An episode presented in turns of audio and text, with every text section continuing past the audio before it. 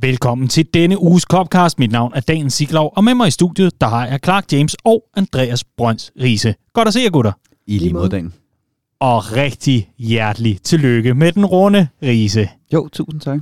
Var det en dejlig dag? Det var en så fin dag. Øh, sådan omstændighederne bad taget i betragtning. Ikke? Øhm, jeg kunne godt tænke mig at have holdt en, øh, en fest, øh, der mindede om den, jeg holdt, da jeg blev øh, 30. Øh, det var en legendarisk fest, men det må, det må komme senere. Så i første omgang blev det en rigtig hyggelig dag ude at spise med min mor og min mormor og min gode ven Dennis og min kæreste.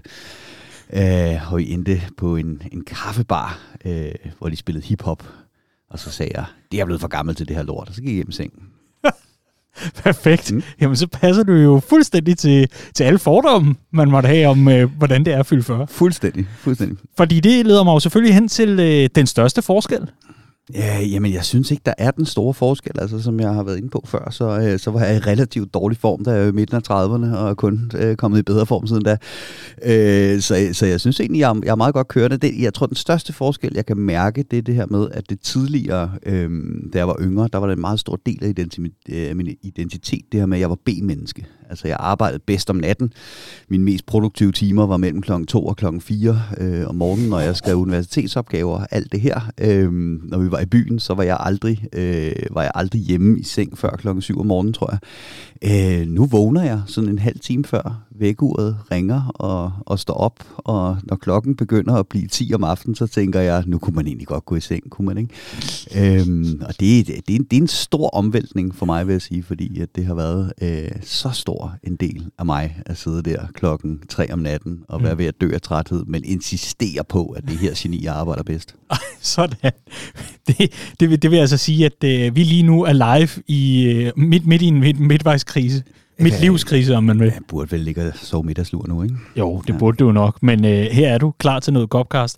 Rigtig hjerteligt tillykke, vi glæder os meget til at fejre dig, Riese. Det gør vi. Det Clark, øh, du er blevet 10 år ældre bare i dag i forhold til en, en sag, der huserer, og som vi også kommer øh, ja. nærmere ind på i, i løbet af udsendelsen. Det er sgu meget rigtigt. Det er sgu meget rigtigt. Det bliver sjovt at sidde med jer to vidende mennesker og, øh, og snakke lidt omkring denne her situation, der er omkring Liverpools tests i forbindelse med Carabao Cup semifinalen. Og der har jeg sådan et, jeg tror her, altså det er jo to års jubilæum for, for pandemien lige om, lige om lidt, jeg tror ikke, at der er en eneste lytter, der, der sidder og tænker, jeg har fået for meget om corona og, og tests og sådan noget. Jeg vil have mere. Jamen det bedste er jo, at det er så svært at finde ordentlige oplysninger, fordi at øh, der er 6 millioner internetbiologer bare i Danmark. Ja. Øh, og bare rolig der sidder tre mere omkring mikrofonerne her. Lige præcis. Og vi har øh, fundet den helt store rulle med Staniol frem, så I kan bare glæde jer til denne uges udgave af Copcast. Vi er trådt ind i 2022, som jeg vist fik, øh, fik nævnt en, øh, en ja, 2-23 gange i sidste udsendelse. Men øh, det er altså et, øh, et år, hvor vi glæder os til at se Jürgen Klopp og drengene sikre øh, en pokal eller to, hvis vi ikke bliver kyldet ud. Hvem nu må vi jo se.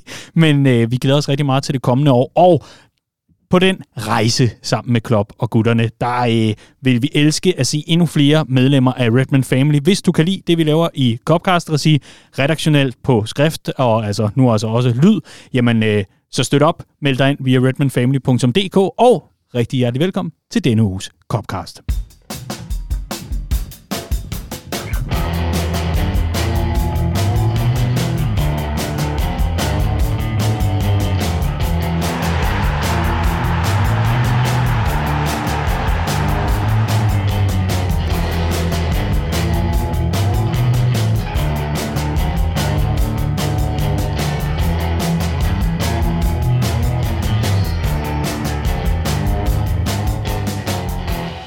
So um, the situation is is just like this. We had um, how we thought last week a proper outbreak, um, and it showed up uh, that we had a lot of false positives actually, but still the, the rules are that they um, the rules are like they are, and so they um, all these players who are false positive um, couldn't play today, or we decided not to play them for whatever whatever people would have decided if we would have played them. I don't know exactly, but we had to make that decision. Uha, man kan komme frygtelig galt afsted, når man er så åbenhjertet, som øh, Jürgen Klopp er. Det har været en udtalelse, den her med false positives, som virkelig har sat internettet i brand. Og øh, et er, at vi har 6 millioner biologer herhjemme. Noget andet er, at øh, på, de britiske, på de britiske øer, så er der endnu flere. Så debatten den raser løs om Liverpool og tests og corona-udskydelser, at jeg skal ellers komme efter dig. Fordi vi skulle jo i denne uges udsendelse have siddet og talt om både en semifinal mod Arsenal i carabao og så FA Cup-opgøret mod Shrewsbury her i weekenden. But here we are. Vi har kun et enkelt opgør at tale om, netop fordi, at Liverpool søgte om at få udskudt deres kamp, og det må man ikke, når man nu snyder med falske positiver, eller hvordan er det, det hænger sammen. Vi forsøger at blive øh, lidt klogere på det her i, øh, i denne uges udgave af Copcast, og lad mig så øh, høre jer to her en gang hvad er op og ned i den her sag? Fordi jeg tror måske, der sidder en fan eller to, som læser lidt sporadisk med og prøver sådan at, at, at samle, samle op på situationen, men som alligevel sidder tilbage og tænker, hvad handler det her overhovedet om? Øh, så kan jeg godt forstå det, for det gør jeg også. Jeg synes, det er meget forvirrende det her, og jeg tror ikke, vi har hørt øh, de, de sidste ting i den her sag, og der er nogle oplysninger, vi er nødt til at have, som, som, som vi bare ikke har lige nu, og derfor er det meget svært at få til at give mening. Øh, jeg synes også, man kan høre på Klopp i, i det her interview. Han væver godt nok også øh, rundt i det, øh, er ikke voldsomt skarp på den, så det, det, det lyder som om, at der er noget øh, kommunikationsarbejde, der forestår for Liverpool for at få, få klargjort, hvad der er op og ned i den her sag, fordi helt grundlæggende kan man jo bare sige, et, det giver ingen mening, at der skulle være så mange falsk positiv test, hvis det står til troende, at der er blevet taget PCR-test i, i Liverpool-truppen, øh, som ligger op omkring de 100% i, i sikkerhed. Øh, så så mange falsk positiv test, som er det udtryk, Klopp bruger her, det virker fuldstændig usandsynligt, meget, meget mærkeligt. På den anden side, så virker det også meget, meget mærkeligt, hvad Liverpool skulle få ud af at have øh, få udskudt den her kamp, øh, fordi spillerne kommer jo ikke hjem til hjem fra AFCON øh, inden den anden øh, semifinal, og nu får man bare et endnu mere øh, sammenpresset kampprogram nu her. Mm.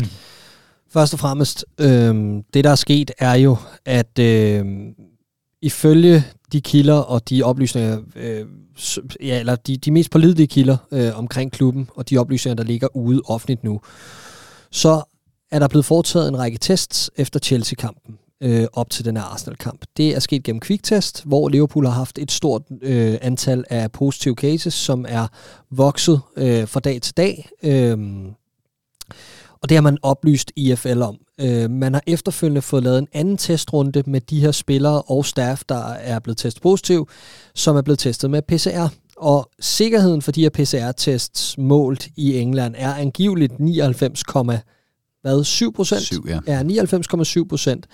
Øhm, og der er de her, øh, den her mængde af spillere og staff, der er testet positivt i første omgang, angiveligt testet positivt igen. Så er man gået til IFL og sagt, det er stadig et problem efter den her PCR-omgang, og så er der så blevet reageret på det fra forbundets side, IFL, som er det her forbund, der står for carabao De har så valgt at øh, udskyde denne her, øh, et af de her ben på øh, semifinalen i Ligakoppen, og har vendt øh, hjemmebanefordelen rundt, så Arsenal ligesom har hjemmebanefordelen Præcis. til sidst.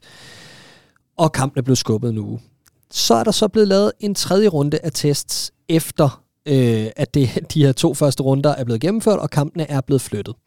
Og der har det så vist sig, øh, og det er vigtigt at sige, at de her PCR-tests i anden runde er lavet af et uafhængigt laboratorium. Det er ikke Liverpool, der har foretaget PCR-testene. Den tredje runde har så vist, at flere af de her spillere, skorstræk staff, der var testet positiv i første og anden runde, ikke var det længere. Og så er spørgsmålet, fordi for mig at se, ja, Klopp kan have lavet en fortalelse her, øh, og, og, og vi skal have klarlagt nogle ting, men spørgsmålet er, om sprogbarriere og ting og sager ikke også spiller lidt ind her, fordi false positives øh, er noget andet, end hvis de her spillere og staff eventuelt er blevet raske i mellemtiden og så snakker vi en helt anden sandsynlighedsregning, end, øh, end hvis det, der er tale om mellem øh, 5 og 14 øh, false positives. Ikke? Et andet problem er klarheden omkring, hvor mange drejer det sig om. Øh, det synes jeg også, vi mangler. Men vi er også nødt til at løfte den lidt op på et højere niveau, som er, hvorfor er der ikke mere gennemsigtighed med det her generelt? Hvorfor bliver der ikke stillet nogle krav til, hvad det er, der skal informeres om? Øh, jeg forstår, at der er noget omkring GDPR i forhold til, at man ikke nødvendigvis må oplyse, hvilken spiller det drejer sig om helt konkret, medmindre der er samtykke, eller hvad ved jeg. Det er i hvert fald noget, Pep Guardiola tidligere har, har belyst, at, at han må ikke nødvendigvis offentliggøre øh, spillernes navne osv. Men vi kunne da i det mindste få et antal på, hvor mange spillere fra førsteholdstruppen drejer det sig om, fordi det gør det nemmere for øh, til dels os som Liverpool-fans at forstå, men også for omverdenen, så begynder at danne de her konspirationsteorier, jo mindre information de har, og jo mere action og drama, der sker bag kulisserne. Så der mangler noget helt klar gennemsigtighed her, men jeg vil også bare lige vende tilbage til, du siger det her med, øh, hvad for en fordel kan Liverpool drage af det her? Der vil jeg så sige, jamen egentlig en okay fordel, fordi Liverpool havde Allison, Firmino, øh, Matip ude med covid op til første opgør. Hvis, hvis nu, at der var tale om et eller andet øh, øh, stunt, så, så kunne det jo være, at man, man tænkte i at få nogle spillere tilbage. Det kunne godt tænkes, men vi er bare tilbage til, hvem tror helt alvorligt talt på, at Liverpool svindler med testresultaterne, altså covid-resultaterne. Hvem tror, at Jürgen Klopp står i spidsen for en klub, der gør det med tanke på, at hans egen mor på tragisk vis øh, døde sidste vinter øh, midt i hele det her coronashow? Øh, jeg, jeg, jeg, jeg, jeg kan ikke helt se øh, motivationen fra Liverpools side til at skulle gøre det værende, værende stor nok til at skulle lave sådan et nummer her, og, og jeg håber bestemt ikke, at der er tale om noget lignende. Man ser jo lidt, og tusind tak for, øh, for den redegørelse i øvrigt, men øh, man, man ser jo øh, ret tydeligt her, at, øh, at Liverpool lidt er offer for at være for åbenmundet i en situation, hvor at jo mere Liverpool åbner munden, desto mere kommer spekulationerne, og jo mere Liverpool åbner munden, og det samme ikke gør sig gældende fra EFL side, altså European øh, Football, European English Football League selvfølgelig, som står for Ligakoppen her, jamen jo, jo mindre de får sagt, desto mere ligger det bare og svæver i, i, i luften, eller hænger det i hvert fald og, og svæver i luften. Riese, ud fra den her situation, som Liverpool har, fordi det er jo, det er jo, den, øh, det er jo den ene ting omkring det, det er, at, at øh, tingene får lov til at vokse sig langt større, når det kun er en klub, der kan gå ud om og melde det ud, som Liverpool kan gøre her, og IFL er stille, som de er. Det er de lige indtil, at de her i dag går ud og siger, at vi kommer ikke til at gå ind i en større undersøgelse af situationen omkring det her, fordi vi mener, at det Liverpool har fremlagt for os, det er ganske legitimt. Det holder fuldstændig i både by og landsret og højesteret. Der er ikke noget at komme efter her. Alle testresultater med mere viste, at Liverpool i situationen ikke kunne gøre andet. Men vi har altså trods alt også øh, en, en situation, hvor vi så kan sige, der er også noget med en nedlukning af træningscenteret, som lige pludselig bliver vivlet ind i den her store konspiration om, at Liverpool skulle have snydt på vægten. Og her kommer mit spørgsmål til dig. Hvordan kan det blive en del af konspirationen, når Liverpool ikke selv lukker ned, men det er de engelske sundhedsmyndigheder, der gør det? Ja, det er et godt spørgsmål. Okay, tak. det var sådan set bare det. Nå, men, jamen, og der er også hele det her med, at ungdomsholdene fik også udskudt deres kampe. Der har jo, der har jo været et regulært udbrud også blandt uh, ungdomsspillere, som træner sammen med Liverpools førstehold. Sådan er det jo ikke tilfældet i alle klubber. Men på det nye træningsanlæg i Kirkby er det jo både øh, førsteholdet U23 og U18, mener jeg, der træner sammen. Øh, så det har jo også været for at, at, at mindske smitten, må man formode. Øh, og så er der jo også det her med tilbage til, øh, om Liverpool vil vælge at snyde i, i sådan en situation her. Jamen, vi er også bare der, hvor Liverpool kan ikke rigtig have valgt at snyde, når anden testrunde er foretaget uafhængigt af Liverpool. Altså PCR-testen er foretaget ude af huset og er, er, er nogen, der ikke har interesse i noget som helst. Så jeg, jeg er bare jeg, jeg, jeg er efterladt sådan lidt ved, at, at jeg kan ikke helt se den her konspiration være en ting. Men lad os først lige sige, altså for det første, så, så mangler der noget, noget gennemsigtighed. Det, det er jeg helt enig i. Altså også det, du siger, Clark, med, at hvor mange er det egentlig, det drejer sig om der har det hede, hele tiden heddet sig sådan fra sources tæt på klubben, der siger, at det var alt mellem var det 14 spillere og hele staben og så videre og så videre. Så er der det her med, hvad det egentlig er for et testregime, som, som man har været igennem med kviktest og PCR, så det tredje. Det er igen noget, som sources har fortalt. Jeg tror, det er til The Athletic. Ja. Vi har det ikke fra, øh, fra, fra Liverpool selv, så der kan være alle mulige ting, der gør sig gældende her. Der kan være, øh, der kan være noget med nogle falsk positive, det er så primært på kviktestene, man ser det. Det kan også være en forurenet testbatch. Altså ham, der har stået og testet, har været positiv positiv, og så har øh, forurenet, øh, gjort alle testene positive. Der er alle mulige ting, sådan, når, når man gør den slags ting i, i, i laboratorier. Ikke? Øhm, der, der er det her med, at man for så vidt godt kan nå at blive smittet og blive rask forholdsvis øh, hurtigt. Øhm, så det kan godt være et, et udbrud af, af asymptomatisk øh, øh, coronasmitte i Liverpool, som man er kommet så hurtigt over. Der er ikke noget der. Vi ved det bare ikke rigtigt. Det, der så er udfordringen her, kan man sige, det er, øh, når man så har sådan et system, der er sådan en lille smule honor-based, som det her. Klubberne skal selv teste, bede om at få ansøge om at få udskudt kampene. Man har valgt, at man ikke vil have sådan meget faste regler for, hvornår kampene kan udskydes. Øhm, det er noget, man tager på en case-by-case basis, jamen så lægger man jo dels op til, at øh, klubberne ligesom øh, ikke skal misbruge systemet, øh, skal være ærlige i deres testresultater øh, osv., og man lægger jo et eller andet sted også op til, at fodboldfans, der er notorisk kendte for ikke at nære mistanke mod øh, andre fodboldklubber, Aldrig. aldrig nogensinde, ligesom ikke øh, går i gang med det helt store øh, konspirationsteori, øh, inden alle oplysninger øh, er lagt frem. Begge de dele er usandsynligt øh, ikke ville forekomme på et tidspunkt. Både at der måske var nogen, der var lidt for smarte med nogle testresultater, hvilket kan være, Liverpool har været, har været. IFL har, afly, har, har afvist det, det må så stå til trone. Øh, men det var i hvert fald helt sikkert, at vi ville nå til det her punkt, hvor at nogen øh, fuldstændig ligesom, når de sidder oppe i var-rummet og vurderer øh, situationer forskelligt fra uge til uge, siger, hvorfor må de, når vi ikke må, og hvad med dem, og hvorfor det, og hvad har de nu gjort ved, ved det? Ikke?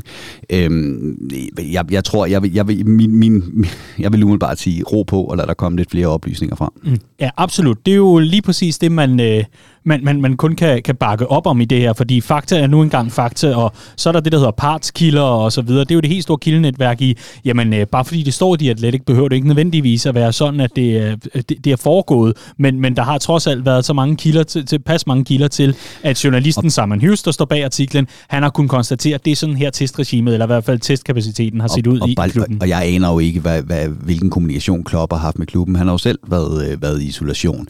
Men på det interview lyder han helt vildt famlende. Det lyder som noget, han lige har fået en fem minutters briefing om i en telefonsamtale, og så skal han ellers ind og, øh, og, og, og, og padle og rygsvømme, og det slipper han rigtig dårligt fra. Ja, lige præcis. Og her kommer min store, øh, hvad kan man sige, bekymring omkring det her, eller i hvert fald frustration måske snarere omkring det her. Og det kommer af, at Jürgen Klopp skal på ingen måde sidde og udtale sig om det her. Han skal bare henvise til de rette myndigheder, det værende EFL, eller det værende ledende figurer i klubben, som ikke er manageren. Fordi han kommer til at blive omdrejningspunktet for hele sagen nu. Og det er meget muligt, at det er lost in translation og dårlig kommunikation. Jürgen Klopp er ellers normalt en, en glimrende kommunikatør og kommer klart igennem med sine budskaber. Lige her, der efterlader han et alt for stort rum til fortolkning, og så er det, at sagen får lov til at vokse sig så stor, at vi åbner vores Copcast med netop det her, fordi det fylder så meget. Jeg sidder tilbage og er rigtig irriteret over, at der ikke har været, forstå mig ret, en voksen fra klubben. En af dem, der går lidt mere med slips, end Jürgen Klopp gør, selvom han har lært at binde net selvfølgelig. Men at der ikke har været en inden forbi at sige, den her, den har vi i forhold til ledelsesplan. Vi skal bare øh, skyde den helt op på direktionsgangen. Jeg synes, det er dybt frustrerende at, øh, at være vidne til. Jamen, det er det også, men jeg, jeg kan bare ikke rigtig... Jeg bliver bare sådan lidt, at det, det var sgu forudsigeligt det her, om det var Liverpool eller om det var en eller anden klub, der ville ende i det, fordi at rammerne ikke er sat for, øh, hvordan man håndterer det her.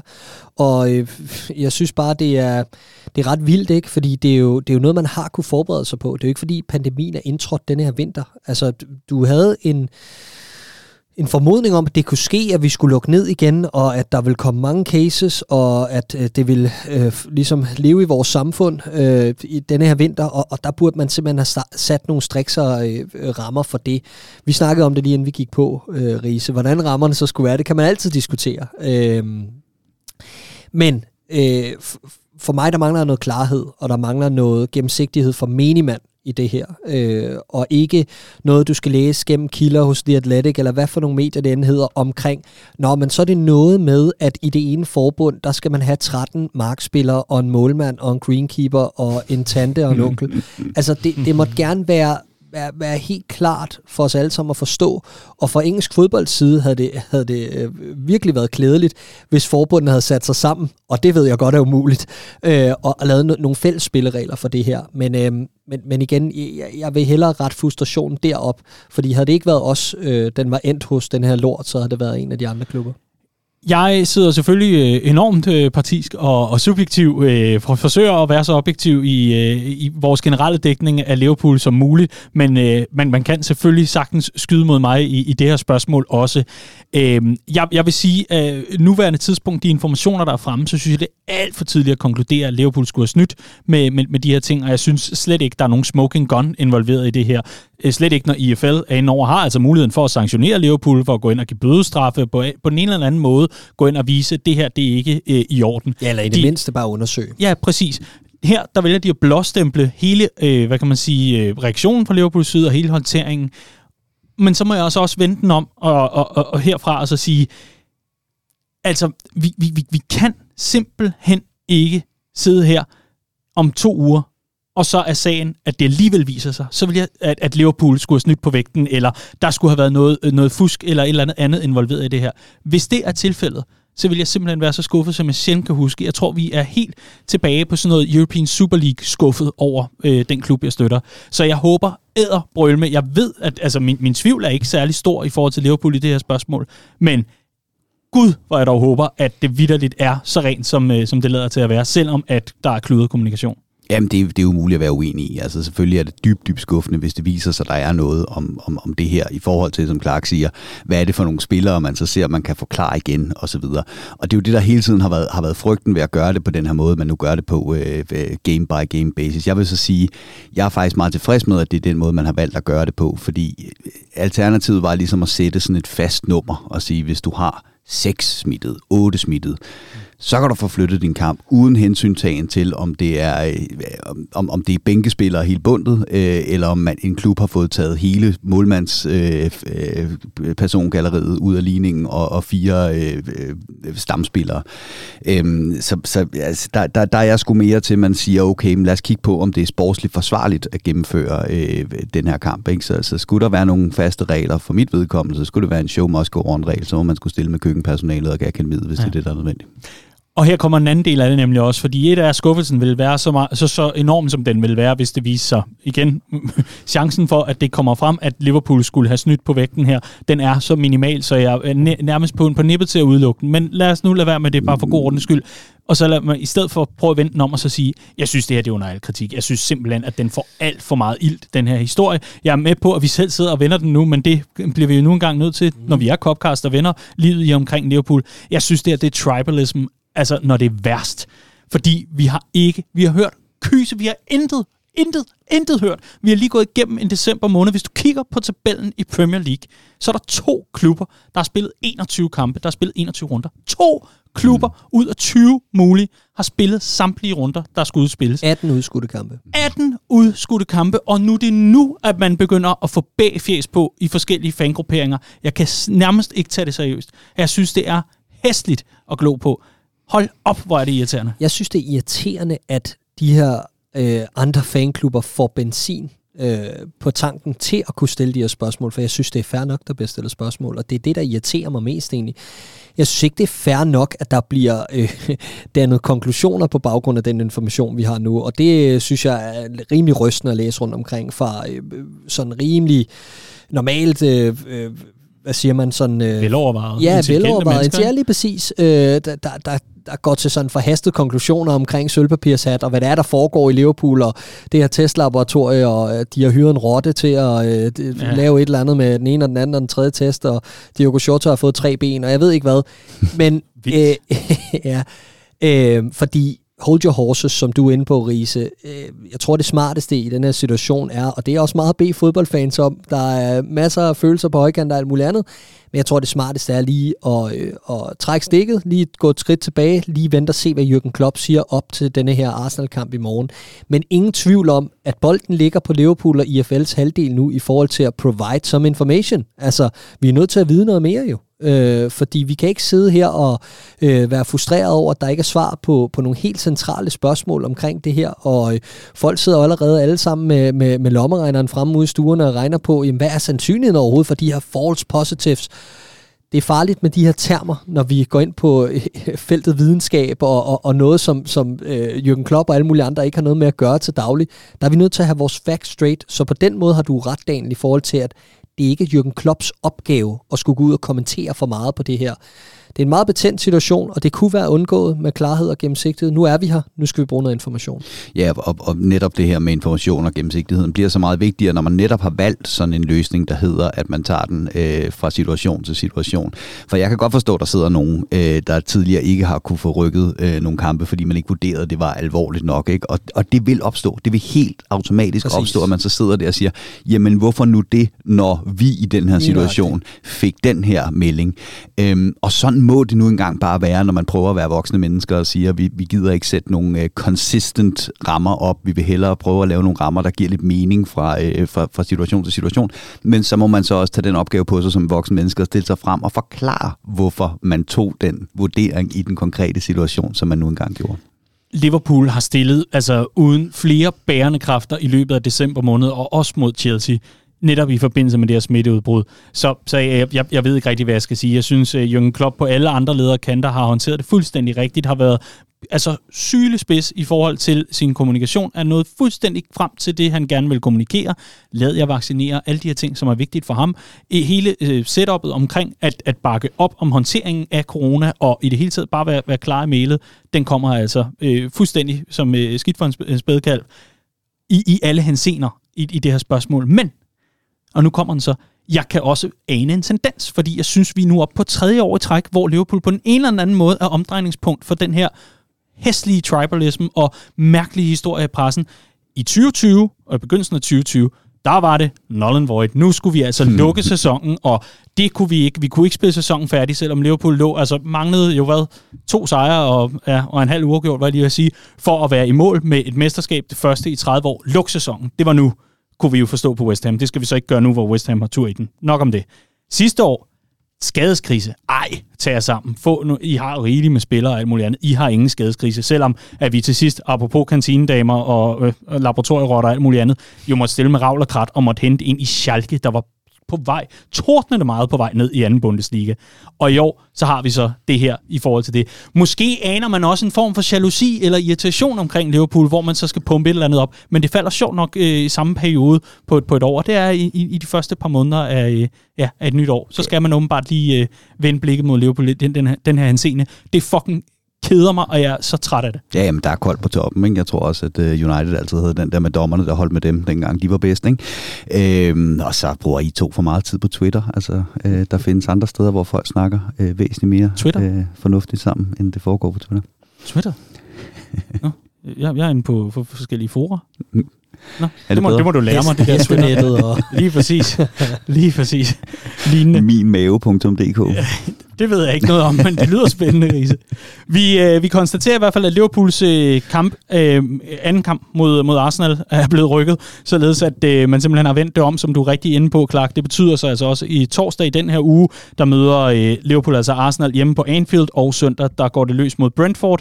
Torsdag i næste uge, der møder man så Arsenal på Emirates, og øh, derefter går turen øh, til Selhurst Park, hvor Crystal Palace venter. Det er i hvert fald øh, vores kampprogram, som det ser ud lige nu, indtil vi i hvert fald får ødelagt næste batch af tests. Nu skal vi til noget langt mere opløftende og langt mere hyggeligt. Vi skal nemlig til Liverpools entry round i FA-koppen, og øh, her der blev vi i den grad forkælet af nogle af de yngre spillere. Morton. Nice thread from Dixon Bonnet. Bradley, nice. Gordon! Goal! Wonderful moment for Cade Gordon. The freshest of the youngsters out there has just provided a moment beyond his years to level things up for Liverpool. Liverpool mødte hjemme Shrewsbury, og selvom at øh, vi fik øh, lidt af et chok i forhold til, at Shrewsbury brak sig foran, så endte Liverpool alligevel med at redde både dagen og, øh, og, og hederen og æren og alt muligt andet.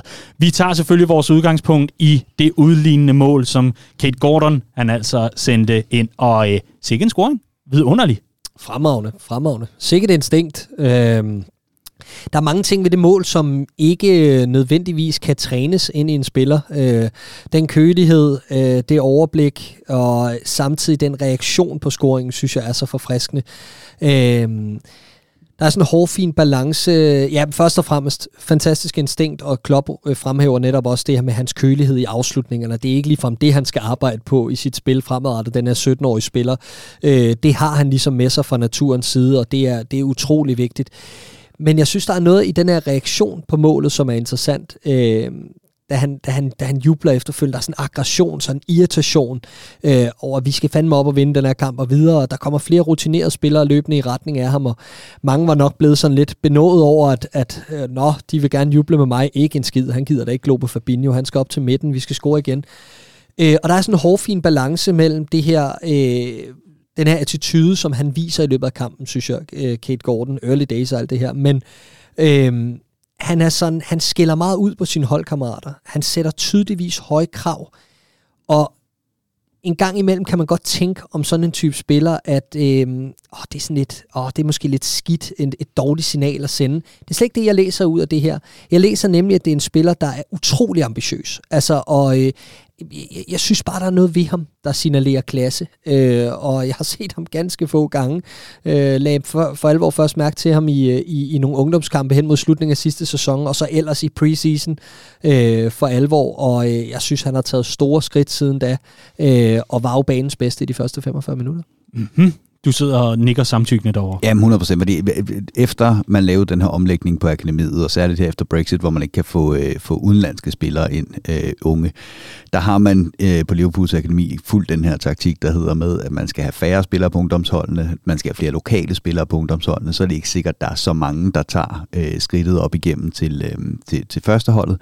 Men lige præcis Kate Gordon er jo en, der er hentet ind for, for penge i en anden engelsk klub, og som kom med et stort ry for at være et kæmpe talent.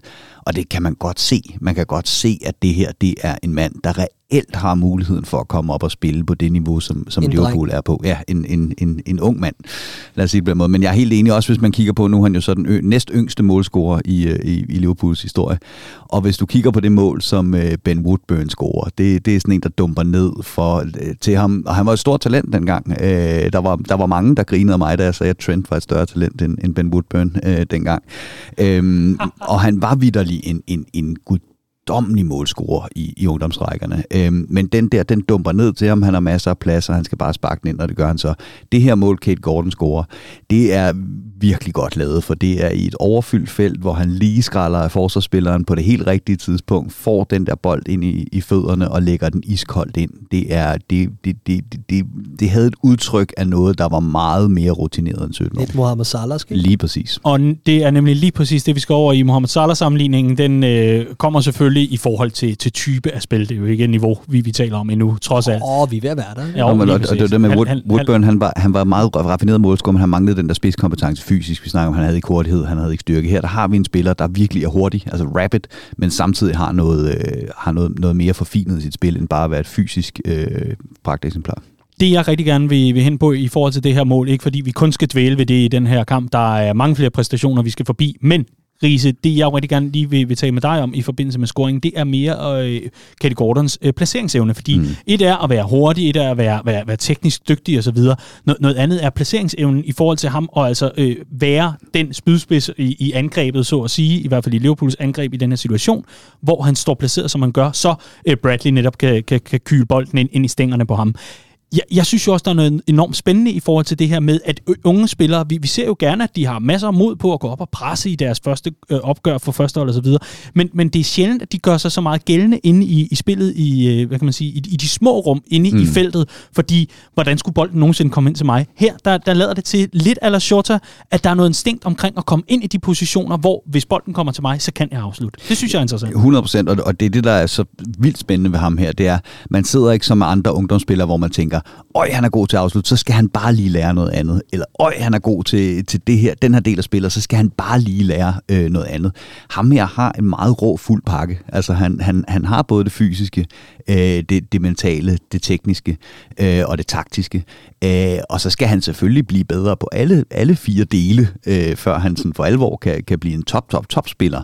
Men han har ikke det der sådan øh, Ryan Kent kæmpe hul i talentet, som man bare ikke kan fylde ud ligegyldigt, hvor meget man træner. Nej, hvis, hvis man sammenligner, hvad kan man sige, øh, den indsats, den ene indsats i for, forbindelse med scoringen med for eksempel bare hele præstationen for Max Voltmann, og det er ikke for at hænge ham ud, det er svære betingelser at arbejde øh, ind omkring Shrewsbury's øh, centerback, som var to hoveder højere nærmest end, end ham, jamen så var det bare, at, at Gordon, det faldt, det faldt ham så naturligt ind at ligge i den position, hvor Voltmann jo aldrig rigtig kom i spil, for eksempel. Ja, men helt sikkert. Øh, jeg synes, at der er paralleller at drage til Harvey Elliott, øh, for, for Kate Gordon minder, minder meget om ham i, i, i den alder, ikke spiller fuldstændig samme position, og, og er bare foran selv dem, der er et over halvandet år ældre end ham. Øh, og det er der jo en årsag til. Øh, jeg synes, han er meget direkte, god tekniker, øh, god sparkteknik. Øh, og ja, øh, nu siger du, at han har en meget rå pakke og meget komplet hele vejen rundt. Ja, og så er, det, så er spørgsmålet, hvad skal der arbejdes på? Det, jeg synes, der var helt klart, der skulle arbejdes på, det var i anden halvleg. Jeg ved ikke, om han virkede tilfreds med sin øh, præstation, men han var i hvert fald sådan, nu spiller vi den lidt sikkert hjem her. der var så mange situationer, hvor han har netop den her gode placeringsevne i, i flere situationer, øh, når vi laver omstillinger og, og, og får bolden i nogle gode positioner ude på siden, hvor man savner, at han går ind og udfordrer, fordi han kan godt. Øh, så jeg ved ikke, øh, der skal, der skal nok... Øh, man skal i hvert fald bruge det her udgangspunkt i, at han spillede en sindssygt god første halvleg til, at han næste gang skal spille sindssygt gode 60 minutter, og så skal der bygges på. Ikke? Fordi jeg ved ikke, om det var, fordi han var træt, eller hvad det var. Klopp sagde, at han havde kun trænet et par enkelte gange, mm. efter han også øh, selv havde ligget med corona og, og, og så videre. Men, øhm, men jeg synes i hvert fald, der er noget at udvikle på øh, den vej rundt, fordi efter pausen var det sparsomt, hvad vi så. Det var de simple afleveringer tilbage i banen. Han ventede på overlappet og stod ligesom og trådte lidt i bolden og sådan nogle ting. Men altså, det er små ting. Øh, og jeg vil hellere have, at det er det, han skal lære frem for øh, at begrænse sig for eksempel, eller at øh, øh, vi ser ham øh, falde fuldstændig ud af kampen og øh, finde nogle forkerte positioner og alt muligt andet. Det der, det kan man, det kan man trods alt træne. Ja, og, og jeg vil faktisk hellere have den end den omvendte. Jeg tror, det er Martin Ødegaard, der da han brød igennem som 15 år eller sådan noget, der sagde øh, meget smukt, øh, aflever når du kan, drible når du skal. Altså når du ikke har andre muligheder end at drible, øh, så gør du det. Øh, og det, det, det er meget modent af en ung fodboldspiller. Ikke at ville ud og lave 100 Cristiano Ronaldo step over finde øh, øh, eller som, som Ryan Kent drible ind i blindgyder, jeg ved ikke hvor mange gange, og så ser det rigtig flot ud, når det lykkes, øhm, men halvdelen af gangene skulle man ikke have gjort det, minimum. Mm. Der, der, der er det faktisk et, et, et tegn på modenhed, at, at, at træde på bolden, spille den videre, for det er noget af det, man skal allermest, når man spiller øh, på tophold allerede nu kan vi jo sige, at øh, der er muligheder for, øh, for Gordon, unge Gordon her, fordi at øh, Liverpool har trukket Cardiff i fjerde runde af FA-koppen, og hvis Klopp er, øh, er bare en lille smule venligsindet, så øh, finder han da i hvert fald en god halv time til ham der i, i, i det opgør. Det vil da være ganske passende. Vi skal altså lige forbi nogle af de andre spillere, der også var i aktion af de, af de yngre her. Øh, jeg kunne godt øh, tænke mig at tale lidt med, med jer om øh, Conor Bradley, fordi at, øh, det er jo en højre bak, som, øh, som øh, har en stor stjerne i, øh, i stor del af Liverpools trænerstab. De mener, at øh, ham her, han, han kan altså noget trods alt, og øh, han, han er altså et, et godt og fint bud på en, en fremtidens højreback for Liverpool. Alle de der ting, man også skal sige, når man, øh, når man fremhæver de yngre spillere. Men i forhold til den øh, Leicester-kamp, han var involveret i i december, hvordan gjorde han det så her mod Søsby, Clark? Og klart en, en, en, en mere passende modstander for ham på hans, øh, med hans nuværende niveau øh, taget i betragtning det var også en hård kamp for ham at blive smidt ind i mod Leicester, som stillede med et utroligt stærkt hold, og Liverpools bagkæde var super urutineret. Så øh, på den måde et langt bedre fedt for ham i den her kamp, hvor han var, han var bedre sådan øh, pakket ind af, af, af mere rutinerede kræfter, og Alligevel synes jeg, jeg synes, der er lang vej. Altså, jeg, synes, jeg kan sagtens se tegningen til noget offensivt. Jeg synes, han er fin i possession. Han er en fighter, der aldrig giver op, om bolden ser ud til at være ude, så når han lige har fået en tog på, og øh, han har nogle af de rette ingredienser. Jeg synes, målet til 1-1 opsummerer meget godt, hvad han kan. Øh, øh, effektiv i forhold til sit øh, indlægsspil. Jeg synes faktisk, der sidder et godt indlæg på ham. Øh, men defensivt er der mangler. Jeg synes, han er nem at spille, spille bagom. Jeg synes, han er nem at komme rundt og slå indlæg om. Øh, og, øh, og den vej rundt, synes jeg... Lad mig sige det sådan, jeg synes ikke, han er en lige så færdig pakke, som for eksempel Tyler Morton, som for eksempel Kate Gordon, selvom han er, han er væsentligt yngre. Øh, så jeg ved ikke, en fremtidig øh, højre bak for Liverpool, der mangler jeg at se en del. Mm. Man kan sige, at målet til 1-1 viser, hvad han kan, og målet til 1-0 viser, hvad han ikke kan. Ja, lige præcis. øhm, og jeg, jeg, jeg er lidt det samme. Altså, jeg, jeg synes egentlig, at Nico Williams var væsentligt mere lovende i samme alder, end Conor Bradley er øhm, nu. Jeg kan godt se, hvad han kan. Jeg synes også, han er spændende, og han er sådan den der type, som, som vi godt kan lide, lige præcis en fighter af Guds nåde og så videre. Men, men der er sådan lidt for meget øhm, den første bølge moderne bak over ham, der hvor det var spillere som Alberto Moreno og Brad Smith og sådan noget, der røg ned. Ikke? Sådan tidligere fløjspillere, der kun kunne løbe lige ud og gøre det rigtig hurtigt. Øh, og og det, det var også rigtig fint i en, i en periode, fordi at, at fløjene begyndte at løbe ind i feltet, og så skulle bakkerne sådan set bare komme i overlap og smække nogle indlæg afsted, og så skulle de være hurtigt tilbage igen der er bare meget større krav til en, en, en, en anden bølge moderne bak, hvis vi kan kalde det det, mm. øhm, som mere og mere bliver sådan playmaker-typer, ikke? ligesom vi, vi kender det fra Trent, og for så vidt også øh, en, en Andy Robertson. Øh, og der, der, der, der, der synes jeg, der er lang vej for en Conor Bradley, før han er, han er Liverpool-materiale. Men situationen vil jo i Liverpool, at øh, vi har en klar nummer et på den position. Han hedder Trent Alexander-Arnold, øh, og har, har rigeligt at se til. Øh, når han øh, skal hviles en smule, så er det Nico Williams, der er, der er næste mand på listen, og så herefter Conor Bradley.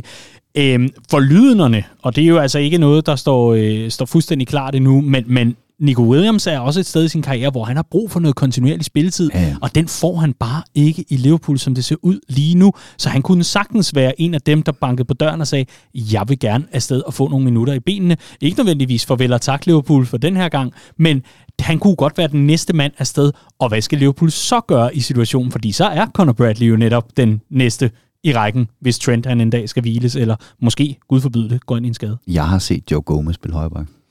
Det er rigtigt. Jeg har også set det på en kop, apropos. Men det er jo nogle gange situationen for, for Liverpool. Ja, ja, det er det, og Nico Williams var også tilgængelig i sommer. Øh, angiveligt ifølge pålidelige kilder kunne man øh, erhverve ham for mellem 10 og 12 millioner pund, mener jeg det var, og det var der ingen, der gjorde. Øh, hvad havde man så gjort i sådan en situation? Havde man stolet på Gomez og Bradley? Ja, det tror jeg egentlig, man havde. Øh, men der er også muligheden for, at det er på tide, at der skal hentes en, der kan, der kan aflaste Trent Alexander-Arnold, og øh, eventuelt øh, være, være lidt af en, en, en Timikas-lignende øh, øh, backup. Øh, Øhm, øh, og, og der er jo også denne her, jeg tror ikke Klopp køber ind på det her projekt, som er et, et evigt samtaleemne i Liverpool-kredse, og også har været det i Copcast-studiet med at Trent Alexander-Arnold formentlig på et eller andet tidspunkt skal op og prøve sig af på midtbanen. Øh, men, men det er jo også en mulighed, at, at man gør det af den årsag. Men altså, lad os, lad os vente og se, fordi jeg synes jo egentlig også, at Nico Williams øh, har taget nogle store skridt. Øh, jeg synes, han har spillet en fin sæson for Liverpool de gange, han har fået chancen. Øh, den her før omtalte Leicester-kamp kommer han jo ned og ligger efter at have ligget som øh, øh, erstatningssaller øh, op i første halvleg, så, øh, så røg han ned på, på bakken i anden halvleg og gjorde en rigtig fin figur, og jeg synes egentlig, at han har bygget på i det her efterår. Var det dig, Riese, der sagde, at han var den eneste Liverpool-spiller med øh, 100%, med 100% vellykket aflevering. Ja, han har spillet 7 minutter i Premier League, 100% vellykket aflevering og en assist. Jamen altså, det hvis er det altså meget ikke er godt. fremgang, så ved jeg ikke, hvad Det er. er meget godt. Det er. Det er, altså, det er det, og det, det er faktum. Det kan, Ja, ja, det kan man jo simpelthen ikke røre ved. Nej. Welsh Salah. Det har også lidt over sig? Men, men, men, men, men det er jo ikke et problem, om, om Nico Williams kan komme ind og spille de her kopkampe, eller om Conor Bradley kan. Problemet er i forhold til det her førsteholdsspørgsmål, at når Trent Alexander-Arnold sidder ude med en forstrækning mod Manchester City tilbage i oktober, så er problemet, at vi er nødt til at kalde på James Milner, mm. en nu 36 år James Milner, til at spille højre bak, som tydeligvis hæmmer vores spil i sådan en topkamp. Og som ikke er der Det næste kan, vi år. ikke, jamen, det kan vi ikke leve med. Mm. Øh, så lad os se, hvad der sker. Vi kan også lige rykke ind mod, mod midtbanen, hvor vi altså har øh, Tyler Morton, og øh, han er en baller. Jamen, jamen, jamen det er han. Der- Der sidder et pasningsspil på den mand, som, øh, som kan noget. Der virkelig, virkelig, virkelig kan noget.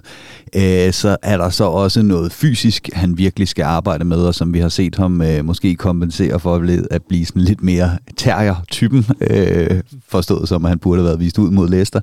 Øh, men, men der er helt klart et, øh, et, et pasningsspil på ham, og, og det har været f- øh, fremhævet et par gange, at han nu skal igennem samme øh, udvikling, som, øh, som Trent har, har været, hvor at, at Klopp kiggede på ham og sagde, der er en fodboldspiller, øh, men de der tynde arme kan vi ikke rigtig bruge til så meget, vel? Øhm, og han har virkelig gennemgået en fysisk udvikling, hvor han har været nede i træningscentret og løftet jern, og det er også det, øh, Tyler Morten skal. Men han er faktisk også en af dem, jeg i første omgang sagtens skulle se komme op og være øh, en contention til i hvert fald at være sådan en bredde spiller, øh, også når det er sjovt i, øh, i, i Premier League. Mm. Ja, fordi vi, vi havde jo en, øh, en diskussion om øh, Liverpools øh, rekruttering til midtbanen, og ikke at det skal være et stort midtbaneprogram igen i- her i Copcast, men, men, men alligevel så mener du, der trods alt er konturerne til en fremtidig midtbanespiller for Liverpool Jamen, gennem de ham her. Jeg tror ikke, det er tilfældigt, at øh, det forlyder sig, at Thiago så Tyler Morten spille fodbold og sagde, ham der, han er fandme god. Han kan aflevere, han kan ikke løbe. det, det, det kan vi lide. Og og hvor, hvor har du den fra, den fortælling? Jamen, var det ikke øh, Thiago, der et, et, ind- inden Tyler Mortens debut, der, der, hvem var det, der Er det meldte? rigtigt? Ja, ja, ja. Nå, jeg troede, han det var var- noget, du fandt på. Nej, nej, han var kommet til træning, øh, Tyler Morten, og så havde øh, Thiago, da de havde spillet noget tid, sagt til Klopp eller en anden, who's this player? Øh, fordi han kunne finde ud af at aflevere en bold. Og siden Nå. har han haft, de faktisk haft en plakat af Tyler Morton, altså Thiago, inde på indersiden af sin, sin locker room. Præcis. Det var Ja. genialt. Bag Fantastisk. billedet af Diogo Jota med tre ben, ikke? Ja, præcis. Vi, Hvor har du den der fra? Ja, den er da Det den er hyggelig. er, den ser jeg lige, om jeg kan finde, men det er jeg ret sikker på, at jeg læste et eller andet sted. Nå, Det, det er en fantastisk historie. Ja. Nå, ja. Altså, hvis, okay, så vil jeg bare lige sige, så så er han god nok. Så er han god nok til Liverpools midtbane. Hvis, hvis Thiago, han giver stemplet, så, så, ja, men, så er der ikke så meget men, at men, men pointen var, at de, de er sådan lidt samme type. Mm. Øhm, øh, Thiago og Tyler Morten, ikke? Det er fandme lidt. Men øh, ja. Nå, men altså, forstå mig ret, ikke? Altså, gode på bolden, gode afleveringer, og mangler virkelig noget, noget farligt fodbold, Ja, ja. ikke? Jeg, jeg forstod også den der kompenseret som øh, en, en Thiago Virkelig dårlige til at takle. Ja. eller, eller rigtig gode. Det kommer lidt an på, hvad for Spiller cirka samme antal kampe om året. Præcis. Og, Ja. Fantastisk. Tyler Morten med en øh, indsats, han øh, godt kunne være bekendt. Øh, en anden, der også kunne være sin indsats bekendt, men øh, som trods alt alligevel må være drøn ærgerlig.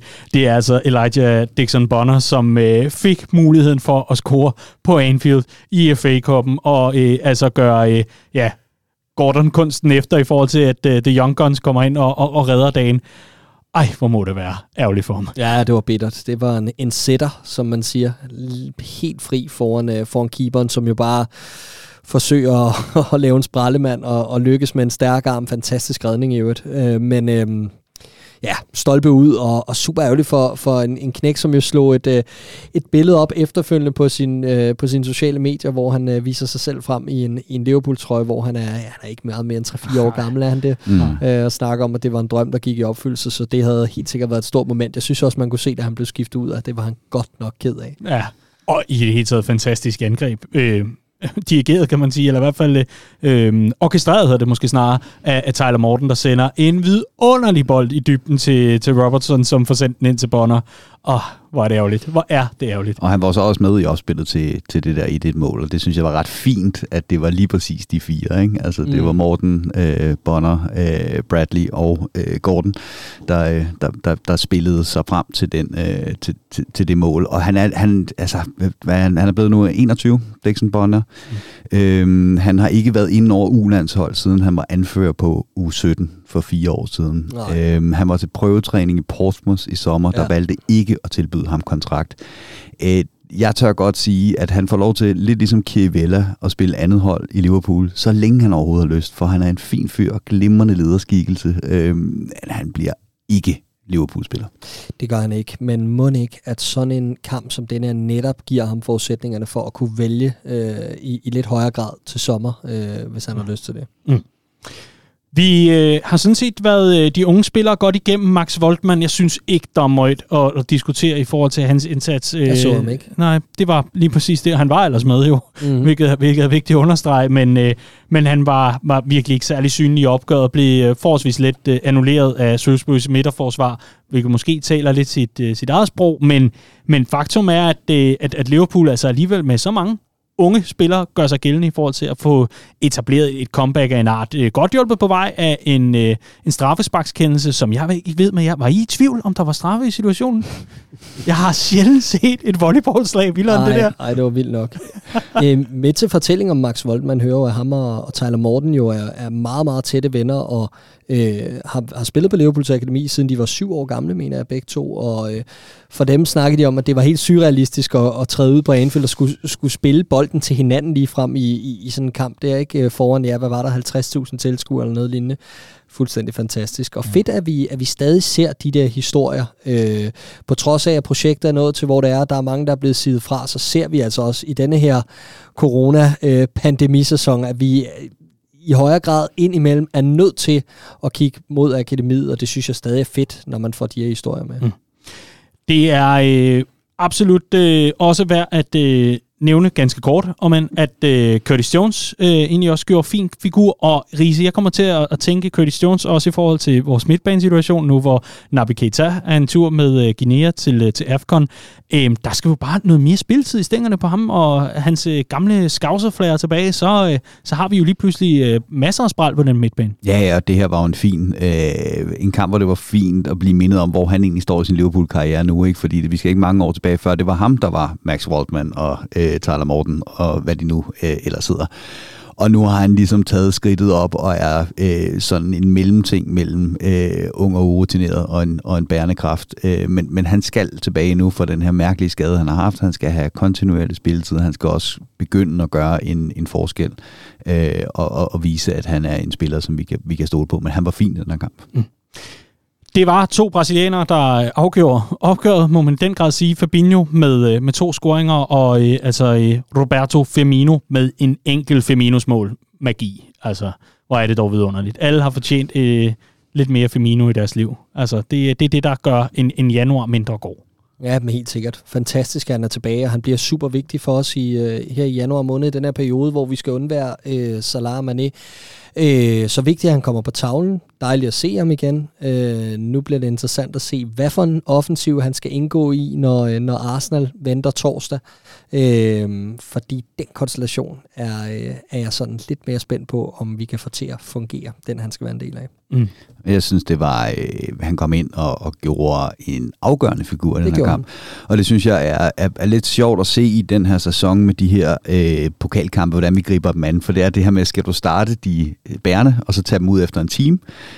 eller skal du smide dem ind til sidst, hvis det brænder på?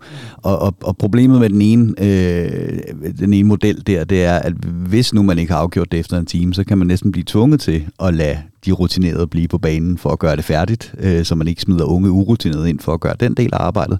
Men hvis man ikke starter nok bærende kræfter, øh, så kan man være ude af the running efter en time, som vi vel egentlig var mod Leicester øh, i, i, øh, i, i det pokalopgør.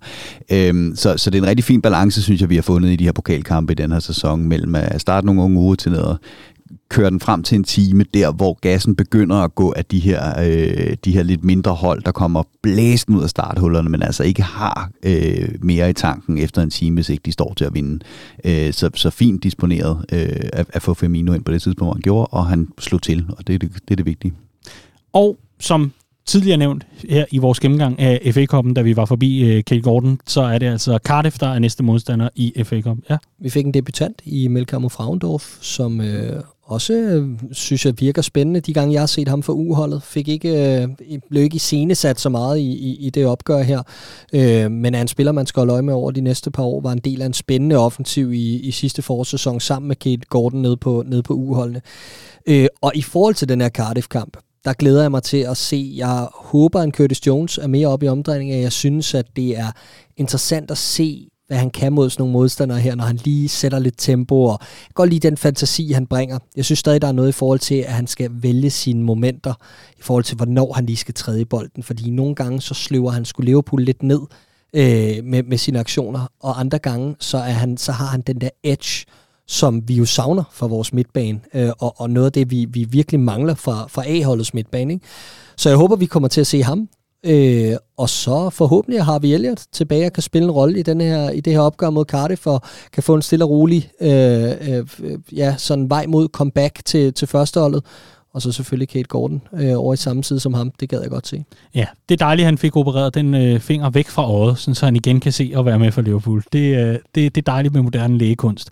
Vi rykker videre fra, øh, fra FA-koppen her og, øh, og glæder os til kampen mod Cardiff. Vi må lige se, hvornår den bliver fastlagt i forhold til, til spilletidspunkt. Og så hopper vi direkte til Bella og Birdie. Og jeg vil høre dig, Riese. Er der overhovedet noget at være utilfreds med i den forgangne uge? Du fyldte jo 40, og øh, hele verdens opmærksomhed var rettet mod dig. Det kunne jo ikke blive bedre. Nej, det kunne ikke blive bedre. Men alligevel, hvis ja. du skal finde det hår i suppen. Jamen, ja, øh, det, man skal grave lidt, øh, lidt dybt, ikke? Øh, der er selvfølgelig hele det her test-cirkus, som ikke er skide sjovt. Men jeg har, jeg har valgt at sige, øh, jeg har valgt at sige øh, uh, kun er til i den her kamp. Og det er ikke, fordi han spiller nogen rædselsfuld kamp. Og jeg lagde mærke til, at øh, Steve Cotterill, øh, Shrewsbury's manager, kom ud bagefter kampen og sagde, at det, det var mere en 2-1-kamp end en 4-1-kamp. Øh, vi ville gerne have presset Liverpool mere, men den der trekant med Konaté, Van Dijk og Fabinho var bare umulig at pille bolden fra. Altså, der var de bare op imod gode fodboldspillere, der kunne finde, på, eller finde ud af at holde på bolden, indtil de ikke havde mere luft til at presse. Så på den måde, så, så spillede han en god kamp. Men ja, selvfølgelig er det indlæg øh, virkelig dårligt forsvaret af Conor Bradley, men han skal se, det kommer øh, kun til, og det er det er en klassisk kopkamp på den måde, at de kommer blæsende ud af starthullerne og mere motiveret over 90 minutter, så løber man fra sådan et hold, hvis, øh, øh, hvis, hvis, hvis man har øh, øh, ja, bliver i kampen indtil den der time, hvor de begynder at løbe tør. Men, men det, det, det er unødvendigt, at de får det mål, der sætter dem i, i gang der, og der kigger jeg særligt på kunder til. Clark? Øh, ja, ja jeg, jeg har taget min amino. Øh, jeg synes, at han kommer med for lidt i sådan en kamp her. Det var ligesom første led i, at vi skulle ind og lukke den her kamp, at han kommer ind i pausen. Og jeg er med på, at han har været øh, ude med en lille skade, og øh, ikke har trænet særlig meget øh, siden den her Leicester-kamp øh, i, i Carabao før jul. Men der så vi bare noget af det fra Minamino, som vi havde håbet ville dukke op lidt oftere i den kamp. Og især med det her afgørende moment til sidst, hvor han udligner øh, i, i den her dramatiske kamp og ned foran The Cup og alt det her. Øh, så brænder han så det her straffespark i, i straffesparkskonkurrencen efterfølgende. Men det blev heldigvis ikke afgørende, så håbede jeg lidt, at han kunne kick on fra det moment. Øh, fordi jeg synes ofte, at han bliver behandlet lidt som om, han er en ung spiller i den her trup. Det er han altså ikke. Øh, så vidt jeg husker, fylder han 27 her i januar, gør han ikke det?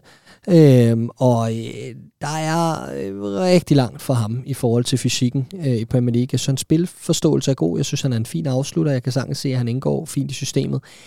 Men, øh, men det er altså et projekt, vi skal se at få noget afkast på øh, på banen, øh, eller noget afkast af øh, på banen, og øh, det har vi kun fået i de her små kopturneringer indtil videre, og øh, nu er det bare sådan, så vi har sendt Salah og Mané til, til AFCON, og det er jo nu, vi faktisk skal bruge noget af den bredde, som øh, vi har. Og øh, der skulle Minamino gerne være en af dem, vi skulle kunne kalde på, og det synes jeg ikke rigtigt, jeg tør stole på lige nu her. Men jeg tror, vi har tjent så meget på trøjesal i Asien, at det overskygger præmiepenge fra 10 kopturneringer. Tillykke med det ja. Og at den der trøje øh, salgs, hvad kan man sige, det fakt, at det ikke skudt ned sådan en, en 48 gange efterhånden. Jo. I forhold til, at, at det er vel bare et fixed fee, og så, og så lidt procent af hister her. I don't know. Det ved jeg ikke. Det var i hvert fald dengang, du var dreng. Ja. Der var det sådan, at man tjente meget, meget hurtigt transfer fees hjem på især asiatiske spillere. Det, det er en kæmpe skrøne, det med trøjsal. Ja. Uh, det er ofte en, en, en meget, meget, meget mindre del, end folk går og tror, der, der går ja, tilbage det, det er ikke til, så meget, til klubberne. Det er ikke så meget det med trøjsal, det er mere det der med eksponering, ikke? Altså øh, seertal, og hvor mange der beslutter sig for at blive fans af en eller anden klub. Ikke? Mm. Jeg tror ikke, der har været så mange Liverpool-fans i Danmark, hvis Jan Mølby var ændret i sin tid jeg, jeg vil bare sige, da vi var på Anfield og se uh, Liverpool mod uh, Manchester United i det her opgør, hvor Salah og uh, Alisson Becker havde deres uh, Titanic moment, hvad det vil kalde det i hvert fald, uh, deres uh, jubel ned mod The Cup, der var der rigtig, rigtig, rigtig mange fans, som rendte rundt med de her uh, pandebånd hvide pandebånd med en rød cirkel ind i midten. Sådan et, et Japan-pandebånd, vil, vil jeg bare lige sige. Så effekten er der. Lige præcis. Vi har også nogle uh, birdies i uh, den her uge, som uh, altså er kommet ind. Der er flere, der sætter uh, fint ord på det. Steffen Brandt gør det blandt andet birdien den lille gruppe af fans, og det er i anførselstegn, fra Shrewsbury, der satte klubbens navn i dårligt lys med deres medsange om de 96 de ved så ikke, at det er 97 nu, øh, før kampen mod Liverpool. Og der kan man så sige, at den birdie, den lægger vi lige over og gør det til en Bella, fordi reaktionen fra Søsby selv, yep. spillerne og klubben selv, har været ganske, ganske hård. Man vil selvfølgelig se nærmere på situationen omkring det her, og så vil man altså også øh, sanktionere det efterfølgende og beklage i øvrigt øh, den oplevelse, øh, folk må have haft omkring det. Og det er altså også en periode, hvor engelsk tv altså viser et øh, tv-drama, hvis jeg ikke tager meget fejl. Nu, nu er jeg altså ikke så meget inde i det, jeg har ikke så mange engelske kanaler, men netop om øh, Anne Williams, som var ja. forkæmper i forbindelse med hele Hillsborough-sagaen. Så det er altså ud over at være exceptionelt dårlig timing, så er det også exceptionelt dårlig stil i det hele taget at gå og synge om andres tragedier og ulykke, i stedet for at synge om egen øh, ja, heder, kan man og, sige. Og efter det tv-drama, skal jeg lige sige, der er, øh, er der kommet fokus på det med, at der skal laves en Hillsborough Law, som de kalder det, altså noget, som kan gøre, at myndighederne skal støtte mere op om øh, efterladte efter sådan offentlige tragedier eller store tragedier. Mm. Øhm, og det, er jo, det, er jo, det vil jo være en klokkeklar øh, billede i den her uge, der begynder at være sådan en bred opbakning til det. Helt øhm, og, øh, ja, og derfor er det også mm. endnu mere malplaceret, at de øh, ja. finder den her sang frem af gemmerne.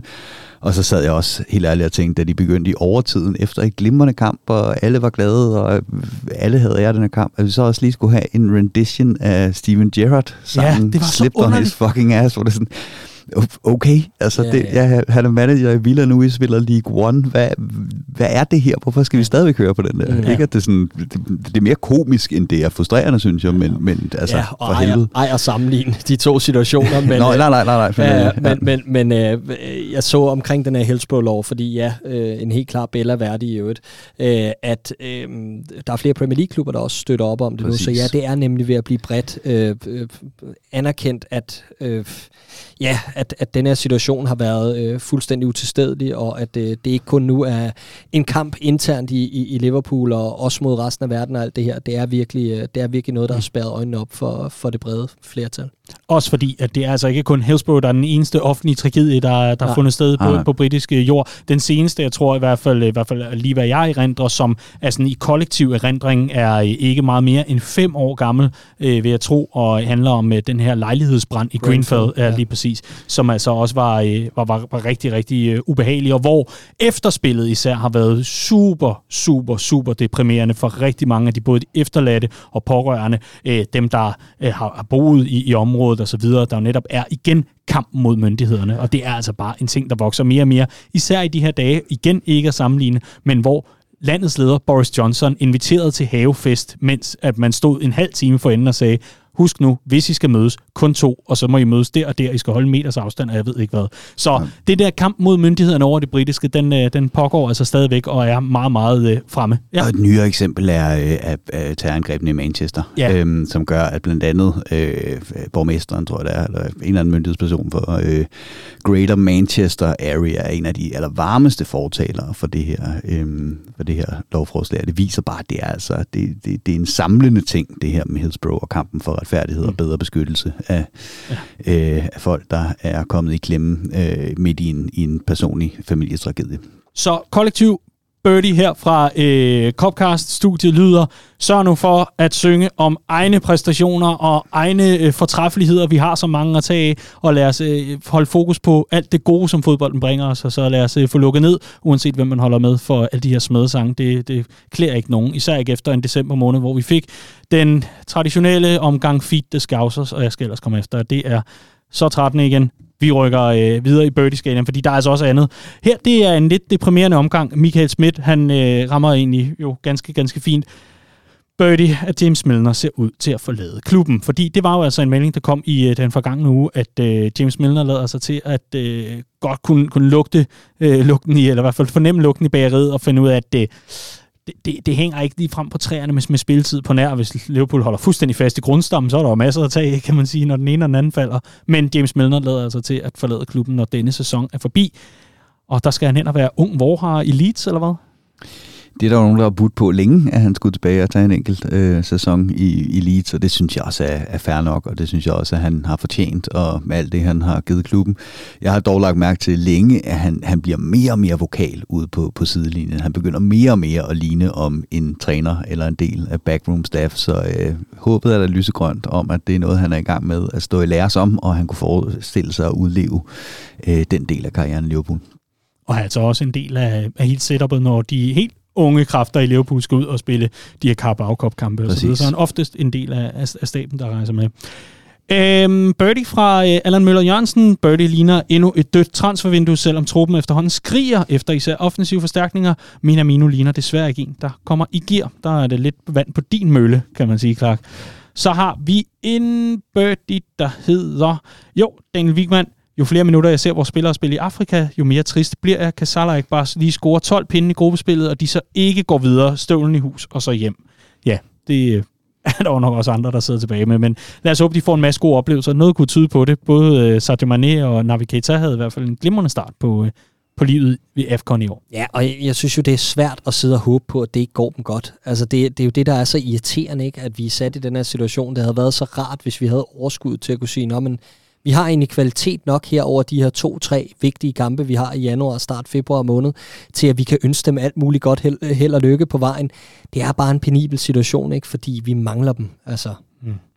Rasmus Winter Petersen får lov til at lukke af for den her gang på Birdies i hvert fald. Van Dijk er stadig ikke 100% tilbage. Jeg håber, han finder sit gamle jeg igen. Det er meget vigtigt for os, øh, for vores chancer i de forskellige turneringer. Og ja, ganske rigtigt, der var et par lange øh, situationer i hvert fald, hvor at det, det hele var lidt for meget på, øh, på feriemode. Der er skru op, og skru op for det, det gode gamle. Jeg synes, det er irriterende.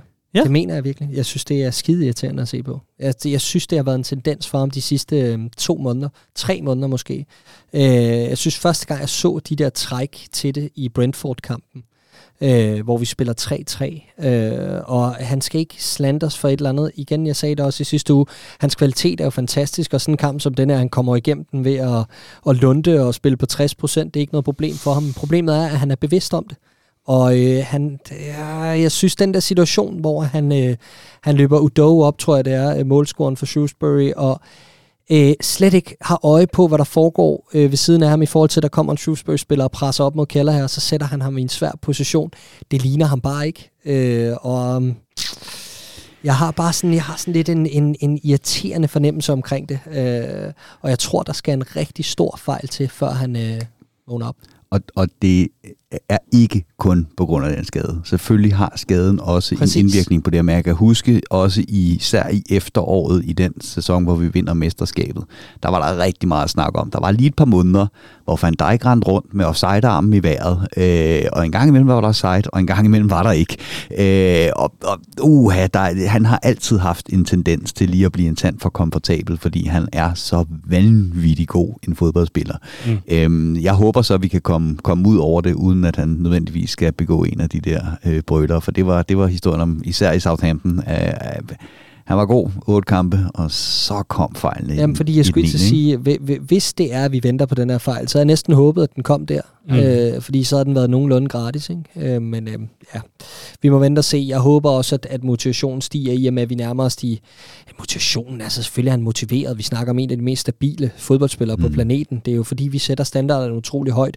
Men jeg håber, at han lige får det der ekstra skud i forhold til at være helt klar op i pæren og, og være på 100% i og med, at vi nærmer os de afgørende måneder af sæsonen. Der begynder at komme noget slutspil i Champions League lige om lidt og alt det her. Ikke? Nu skal vi frem med det positive. Clark, hvad har du øh, til os af Bella? Jeg synes, den oplagte er øh, Kate Gordon, men jeg synes, vi har sagt så mange fine ord om ham, øh, så jeg vil i stedet give den til øh, Quivin Keller her, som jeg synes er øh, en fuldkommen fremragende reservekeeper, og som øh, har stået øh, super godt i Allisons fravær, først og fremmest, men også har udviklet sig helt enormt meget på de få øh, muligheder, han har fået over de sidste par år. Øh, jeg tror, det var John Agterberg, den ene af vores øh, 17 målmandstrænere, der var ude i, i, øh, i, i efterkamp mod Shrewsbury og fortælle om, hvor meget han egentlig har øh, trådt ud af skyggen, øh, kalder her. Øh, stadig en ung keeper, men som han siger, han er klar til at stå for Irland hver gang. Han er klar, når vi kalder på ham i Premier League. Øh, det er en voksen mand, det her. Øh, og jeg synes, jeg tror, det var dig, der sagde det, Risa, at han var lidt en Allison Light. Han har nogle af de samme egenskaber. Det gør bare, at der ikke bliver taget særlig meget fra vores spil eller vores sådan, struktur kultur øh, og vores spillestil, når alle sådan ikke er med. Præcis. Det gør, at vi kan, vi kan gøre tingene på samme måde, og det betyder utrolig meget. Kig bare tilbage på den her Atletico Madrid-kamp øh, i, øh, i, i den her mesterskabssæson lige inden corona. Hvad det betyder, når vi er nødt til at, at, at pille alle sådan ud af ligningen og sætte en Adrian ind, der er en helt anden type. Øh, det kostede os reelt avancement, og, øh, og det, det er bare det er super vigtigt helt klart den bedste reservekeeper, der har været i de snart 20 år, jeg har været Liverpool-fan. Øh, det er der ingen som helst tvivl om, og det synes jeg er, øh, er, er fedt at have sådan en som ham siddende på bænken. Riese. Ja, øh, nu har vi rost de unge rigtig meget, og øh, vi har været lidt efter nogle af de bærende kræfter, for måske ikke at være 100% bærende, så jeg vil, jeg vil fokusere på den bærende kraft, der virkelig steppede op og hjalp de unge igennem den her kamp, og han hedder Fabinho. Øhm, og det er egentlig ikke så meget hans to mål, jeg vidste godt, eller det vidste vi godt, at han var en fremragende straffesparkskytte. Jeg tror, han har brændt en enkelt i en træningskamp for Liverpool, men i Monaco, der høvlede han mænd øh, for et godt ord, og det gjorde han også her, og så reagerer han super hurtigt på, sit eget, øh, på sin egen øh, repost øh, og sparker den ind. Men den situation, jeg egentlig er gladest for øh, for Fabinho i den her kamp, det er øh, det aflevering, han lægger i opspillet til øh, øh, Firminos helmål, hvor han lægger den i dybden øh, i et bagrum, der ikke eksisterer, og så stopper den nærmest på baglinjen, og så kan vi komme ned og spille bag om Shrewsburys øh, forsvar. Og det har vi bare savnet fra ham. Altså, han er, han, han er jo for fanden en glimrende defensiv midtbanespiller. Selv når han ikke er god, så står han i vejen for meget. Men han er så meget mere, og det er jo derfor, at han er så perfekt for det Liverpool-hold. Det er, fordi han samtidig kan gå med frem øh, i banen og også spille nogle af de sjove pasninger og være sådan lidt dyb playmaker-agtig også, og lidt mere box-box-agtig end bare stationær sekser, der rydder op. Og det så vi i den her kamp, og det er ja, ja, ja, billig baggrund, og det er slutspil, rent mig røven. Men vi har virkelig haft brug for det, at, at se sådan en kamp for Fabinho, hvor han virkelig stempler ind, træder i karakter og er bedste mand på banen, head and shoulders beyond alle mulige andre, og det var han i den her kamp. Mm. Meget enig, og det er, jeg mener, det er 22 straffespark, han nu har scoret i sin professionelle karriere, har brændt et enkelt Champions League for Dortmund. Så, ja, mod ja. Dortmund forhåbentlig. ja, undskyld. Mod Dortmund, selvfølgelig i Champions League. Jeg sad lige og kørte en helt spillerliste igennem og kunne ikke huske Men ja, lige præcis mod Dortmund. Ja. Vi har øh, Johannes Række, som byder ind med Bella, at øh, to ud af tre af de afrikanske drenge, mens vi sidder optager i hvert fald, har øh, taget man of the match i AFCON. Begge to trænger til at få tur i den, så håber de kan sikre, at de er tilbage skarpere, end da de to er sted. Det er lidt positivt take på AFCON, der ligger midt i sæsonen. Så er der en Bella fra Marie Hansen, ganske passende, apropos vores øh, FA Cup gennemgang. Tanken om en højre side i fremtiden, bestående af Trent, Harvey Elliott og Kent Gordon. Yeah, det er fedt. Det er ren akademiporno, det der. Helt andet sted, der sidder Patrick Pilor og tænker, yeah, det er vores Academy-ekspert her i Redman Family. Og så øh, er der øh, ellers ikke så meget andet tilbage at sige, at øh, Bella jo selvfølgelig må være, at øh, Liverpool lykkes med at slippe afsted med at snyde med alle deres coronatest. Og hvor er det fedt. Hvor er det fedt, vi ikke bliver opdaget. Fedt, vi bare har været ude og tage skraldespanden på sådan et testcenter der. Ikke? Som sådan en tyv i natten, og Præcis. Pep Linders løbet bag om det hele, ikke? Ja, det, Hvem har testet positivt? Du, du, du mangler lige de her tre, også sådan, så vi kan få udskudt den her Arsenal-kamp. Super. Folk undrer sig over, hvorfor Mateusz Musialowski, vores polske kandspiller, ikke var med. Han har været op hele natten og en test. du ser syg ud. Gider du lige slik på den her? Yes. Sådan. Det er jo perfekt. Men, øh, men omvendt, så er der jo nogle af de 6 millioner biologer, der vil sige, hvad for en sygdom er det, I snakker om? Der er jo ikke noget, det findes jo ikke. Så here we are. Der er øh, frygtelig meget grund til at smile over at være Liverpool-fan. Især også fordi, at der venter et par spændende kampe her i øh, denne uge. Vi har øh, blandt andet et opgør mod Arsenal, og sidst vi mødte dem, der blev vi vidne til en øh, forholdsvis imponerende scoring. Like Tavares, who did well to come away with the ball. Oh, given away awfully. And Diogo Jota for Liverpool. It's absolutely brilliant. Oh, coolness personified. He danced his way through Arsenal's back line and he finishes so well. Get in. Det var en fed scoring. Hold op, der øh, Anfield var vågen allerede inden da, men øh, eksploderede, da øh, Shota han altså øh, er man røvhakket både den ene og den anden og sendte den ind. Vidunderlig scoring. Arsenal er jo øh, næste modstander for Liverpool her. Torsdag aften 20.45 møder man altså dem i egen hule. Øh, og øh, interessant bliver det jo i forhold til, om, øh, om Liverpool, øh, hvad, hvad kan vi nå at gøre inden torsdag i forhold til at undgå den kamp, Riese? Ja, det er et godt spørgsmål. Øh, Vi, vi er selv ved at løbe tør for spillere, der kan hente de tests om natten nu.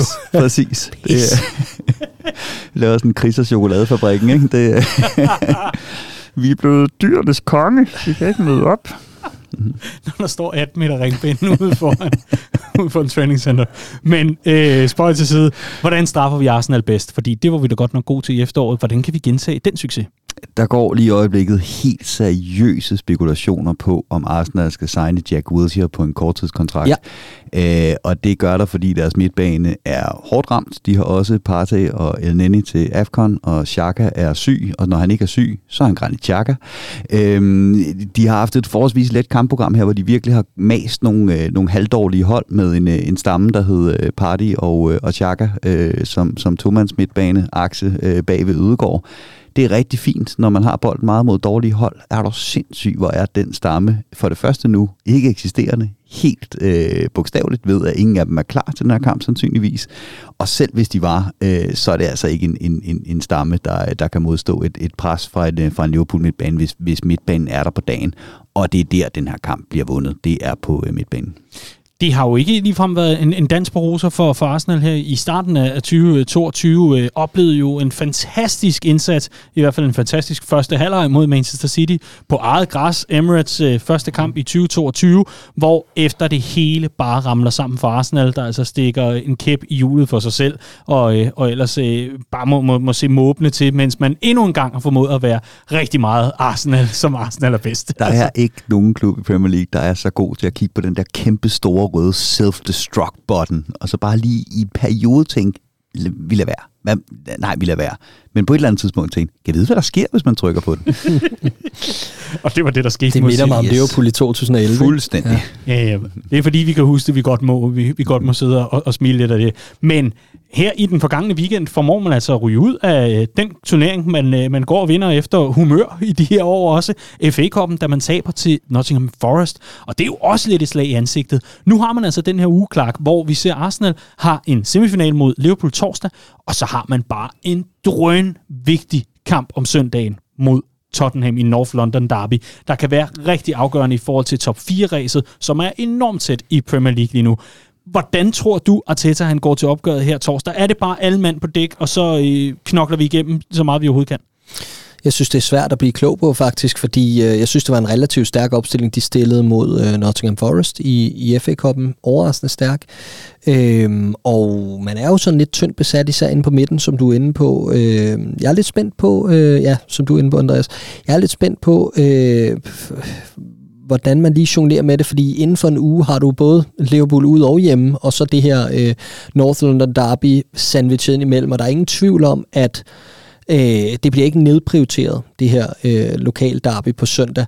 Øh, men på et eller andet tidspunkt er der jo nogen, der skal have en pause, så jeg tror på den ene eller anden side, øh, at vi får et, et, en lille smule svækket Arsenal-hold, og jeg kunne godt mistænke det for at være på torsdag. Hmm. Og så håbe på, at øh, Liverpools manglende offensive profiler i Sadio Mane og Salah kan gøre, at man ikke kommer ud for det her stormløb, man ellers var ude for her i efteråret. Øh, ja, ja, og, ja. Og, og det er rigtigt. Liverpool er åbenlyst svækket i offensiven. Det er også derfor, det var så sindssygt vigtigt, at Firmino øh, får scoret det her mål, og på den måde, ikke? Altså, det er en mand, der lever af spilleglæde og, øh, og, og samba, øh, og, og og det kunne ikke være en bedre måde for Firmino at komme ind og score øh, det mål på. Og så må vi se, om ikke ham og Shota øh, kan udgøre øh, to tredjedel af en eller anden offensiv, hvor vi så må se, hvem det er, der er den tredje, der skal ind og, og, og, og prøve at gøre en forskel, men hvor vi måske godt kan leve med, at vedkommende bliver en lille smule blind passager, øh, fordi de to andre, øh, hvis de får kombinationerne i gang, så, så, så, så, så det er godt nok. Det bør være nok til at bære os igennem. Men jeg understreger, at det er, det er, det er på midtbanen, den her kamp bliver vundet. Det er i offensiven. Jeg tror, det afhænger rigtig meget af, hvem vi har klar på den centrale midtbane, hvem der øh, udgør den sidste mand op foran, fordi... Åh oh, gud, lad være med at sige, at det bliver Ox. Nej, jeg, jeg, jeg, tror, jeg tror faktisk, det bliver Curtis Jones. Øh, han kom ind på, mm. på kanten mod, mod Chelsea, startede også på kanten mod Shrewsbury. Jeg tror, man har en idé om, at han kan bringe noget af den fantasi fra den venstre kant. Øh, og så Shota til højre. Ja, ja. så Shota til højre og Firmino, fordi igen, vi er tilbage ved Minamino. Øh, han virker ikke til at være oppe i omdrejning. Jeg synes, Curtis Jones virker øh, head, and shoulders, head and shoulders foran ham i forhold til skarphed. Øh, og så også bare, altså kvaliteten i ham er, er mere i forhold til en matchvindende rolle på det niveau, øh, tror jeg, i, i Curtis Jones. Øh, men igen, det afhænger af, hvad har vi klar på midten, fordi det kan være, at vi får brug for at spille Curtis Jones på midten, mm. hvis vi igen mangler både Ox, Henderson, øh, Milner, som alle sammen sad ude her mod, øh, mod Shrewsbury, og som vi må formode er en del af det her testshow, øh, siden at de ikke, de ikke hverken er omtalt eller, eller var med. Thiago også ude, ikke? Øh, så ja, meget spændt på at se, hvordan den konstellation bliver offensiv, men jeg har en eller anden formodning om, at Curtis Jones skal indgå i det her puslespil i januar måned op foran. Det vil også give fin mening i forhold til, at han, han er ikke hurtig, han er ikke lynende hurtig, han har ikke den der rene speed, som en Salah og en Mané har, men i forhold til en Minamino eller en Origi især, øh, hvis, hvis vi stiller op med Origi på venstre kanten og Firmino op foran, øh, og så med en Jota på højre kanten, som skal, skal bringe fart. Det, det har, han har ikke ren fart på den måde, så der kunne Curtis Jones være, en, være meget velkommen i forhold til at, at komme ind og prøve på at, at tro lidt i dybden. Jeg frygter desværre, at, at Origi slet ikke er en del af det her pustespil, for det er længe siden, vi har set ham, og han har været skadet et godt stykke tid, så jeg, jeg tvivler på, at han er klar. Uh, han kan også godt være en del af det her testshow, we don't know, mm. af åbenlyse årsager, men egentlig uh, men vil jeg håbe, at vi får ham lidt at se. Det, det udfordringen bliver, så bliver det på en kant, uh, og det kan godt være, at vi har set ham ja. gå ind og være okay som, som, som spidsangriber er blevet bedre til at blive i feltet og, og, og holde sig til at være Jeg nægter at sidde og høre på dig øh, afskrive Origi ja. nu for 12. gang, Andreas.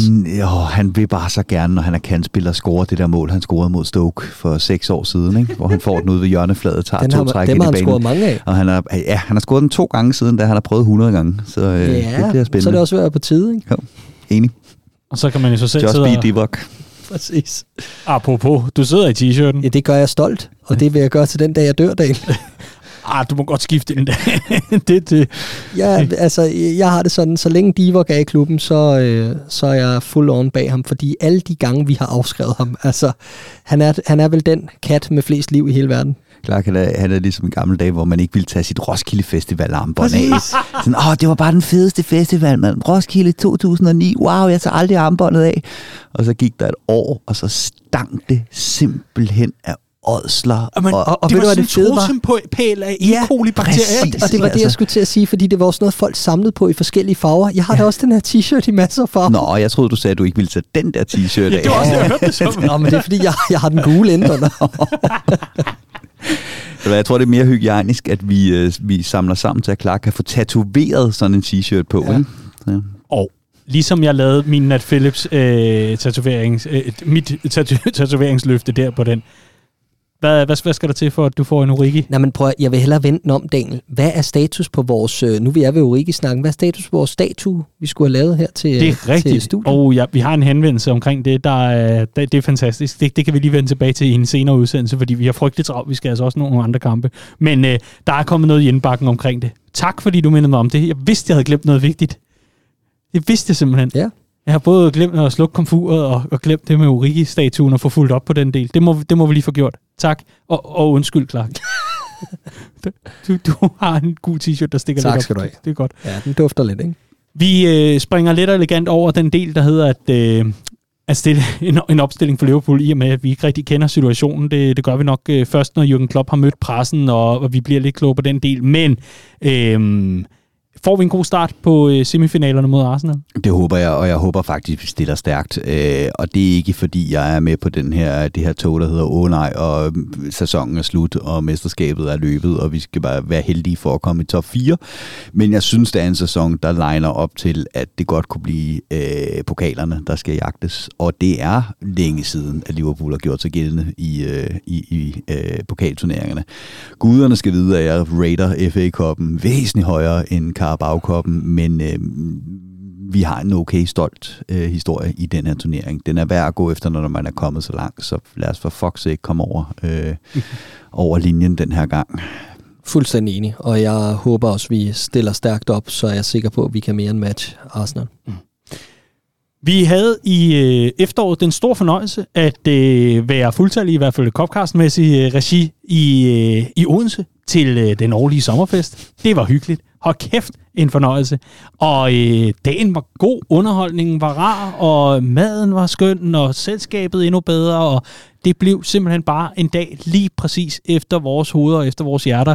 På nær det der spillemæssige, fordi øh, Brentford, de er altså ikke sådan at spøge med. De knokler, og de knokler i hvert fald indtil at øh, sidste fløjt er lyt. Og øh, det husker vi nok alt for godt et sted mellem øh, den gode mad og ølturene og øh, det fremragende selskab. Baptiste ball, and it comes towards Visa, and Allison tries to get there and can't. And it is the substitute who's only just come on that has got Brentford level once again. They just won't go away. Ja, det lagde altså en øh, naturlig dæmper på festliderne for, for en stund. Det var, det var ikke spor sjovt, at Brentford sådan havde tænkt sig at lave et comeback på deres hjemmebane mod Liverpool. Det er de to Liverpool-kampe i den her sæson, fordi der har været så meget nedlukning, som der har, hvor jeg har været fuld til, altså sådan rigtig fuld. Det er Brentford-kampen der, og så er det, øh, da vi taber 1-0 til, øh, til Leicester i juleprogrammet, hvor jeg holder øh, julefrokost. Det, jeg, jeg, jeg, er simpelthen, jeg, jeg er faktisk decideret lykkelig for, at det er de to kampe, jeg kan huske. Ja, det var, var det der, vi fik øh, debut i forhold til vores øh, McDonald's, tror jeg? Øh, ja. Af Ronald McDonald's øh, det der? Øh, ja, det var det, ja. Ja, det, det tror jeg nærmest også. Mm. Vidunderligt, tror jeg. den dag var. Ja, det var, det var skønt. Det var det altså i Odense. Det er altid dejligt i Odense. Det var Fyn det. er i den grad fin. Jamen altså, og, og den her kamp bød jo på, på flere forskellige ting. Blandt andet, øh, jeg synes, vores øh, offensiv fortsat de gode takter. Øh, Shorter blev, øh, blev ved med at, og, og, og vise målfarlighed. Øh, vi havde lidt et spørgsmål omkring vores midtbane op til den kamp der. Øh, så stepper Fabinho netop op med sådan en øh, dybdebold, som du snakker om her. Øh, Andreas øh, lægger et fantastisk oplæg til en Mohamed Salah, der bare fortsætter. Øh, og vi- vi har en Curtis Jones, der netop svarer på et andet spørgsmål omkring midtbanen, nemlig hvor skal kreativiteten og målfarligheden komme fra, når vi har alle de skader? Stepper han bare op og laver et fremragende langskudsmål.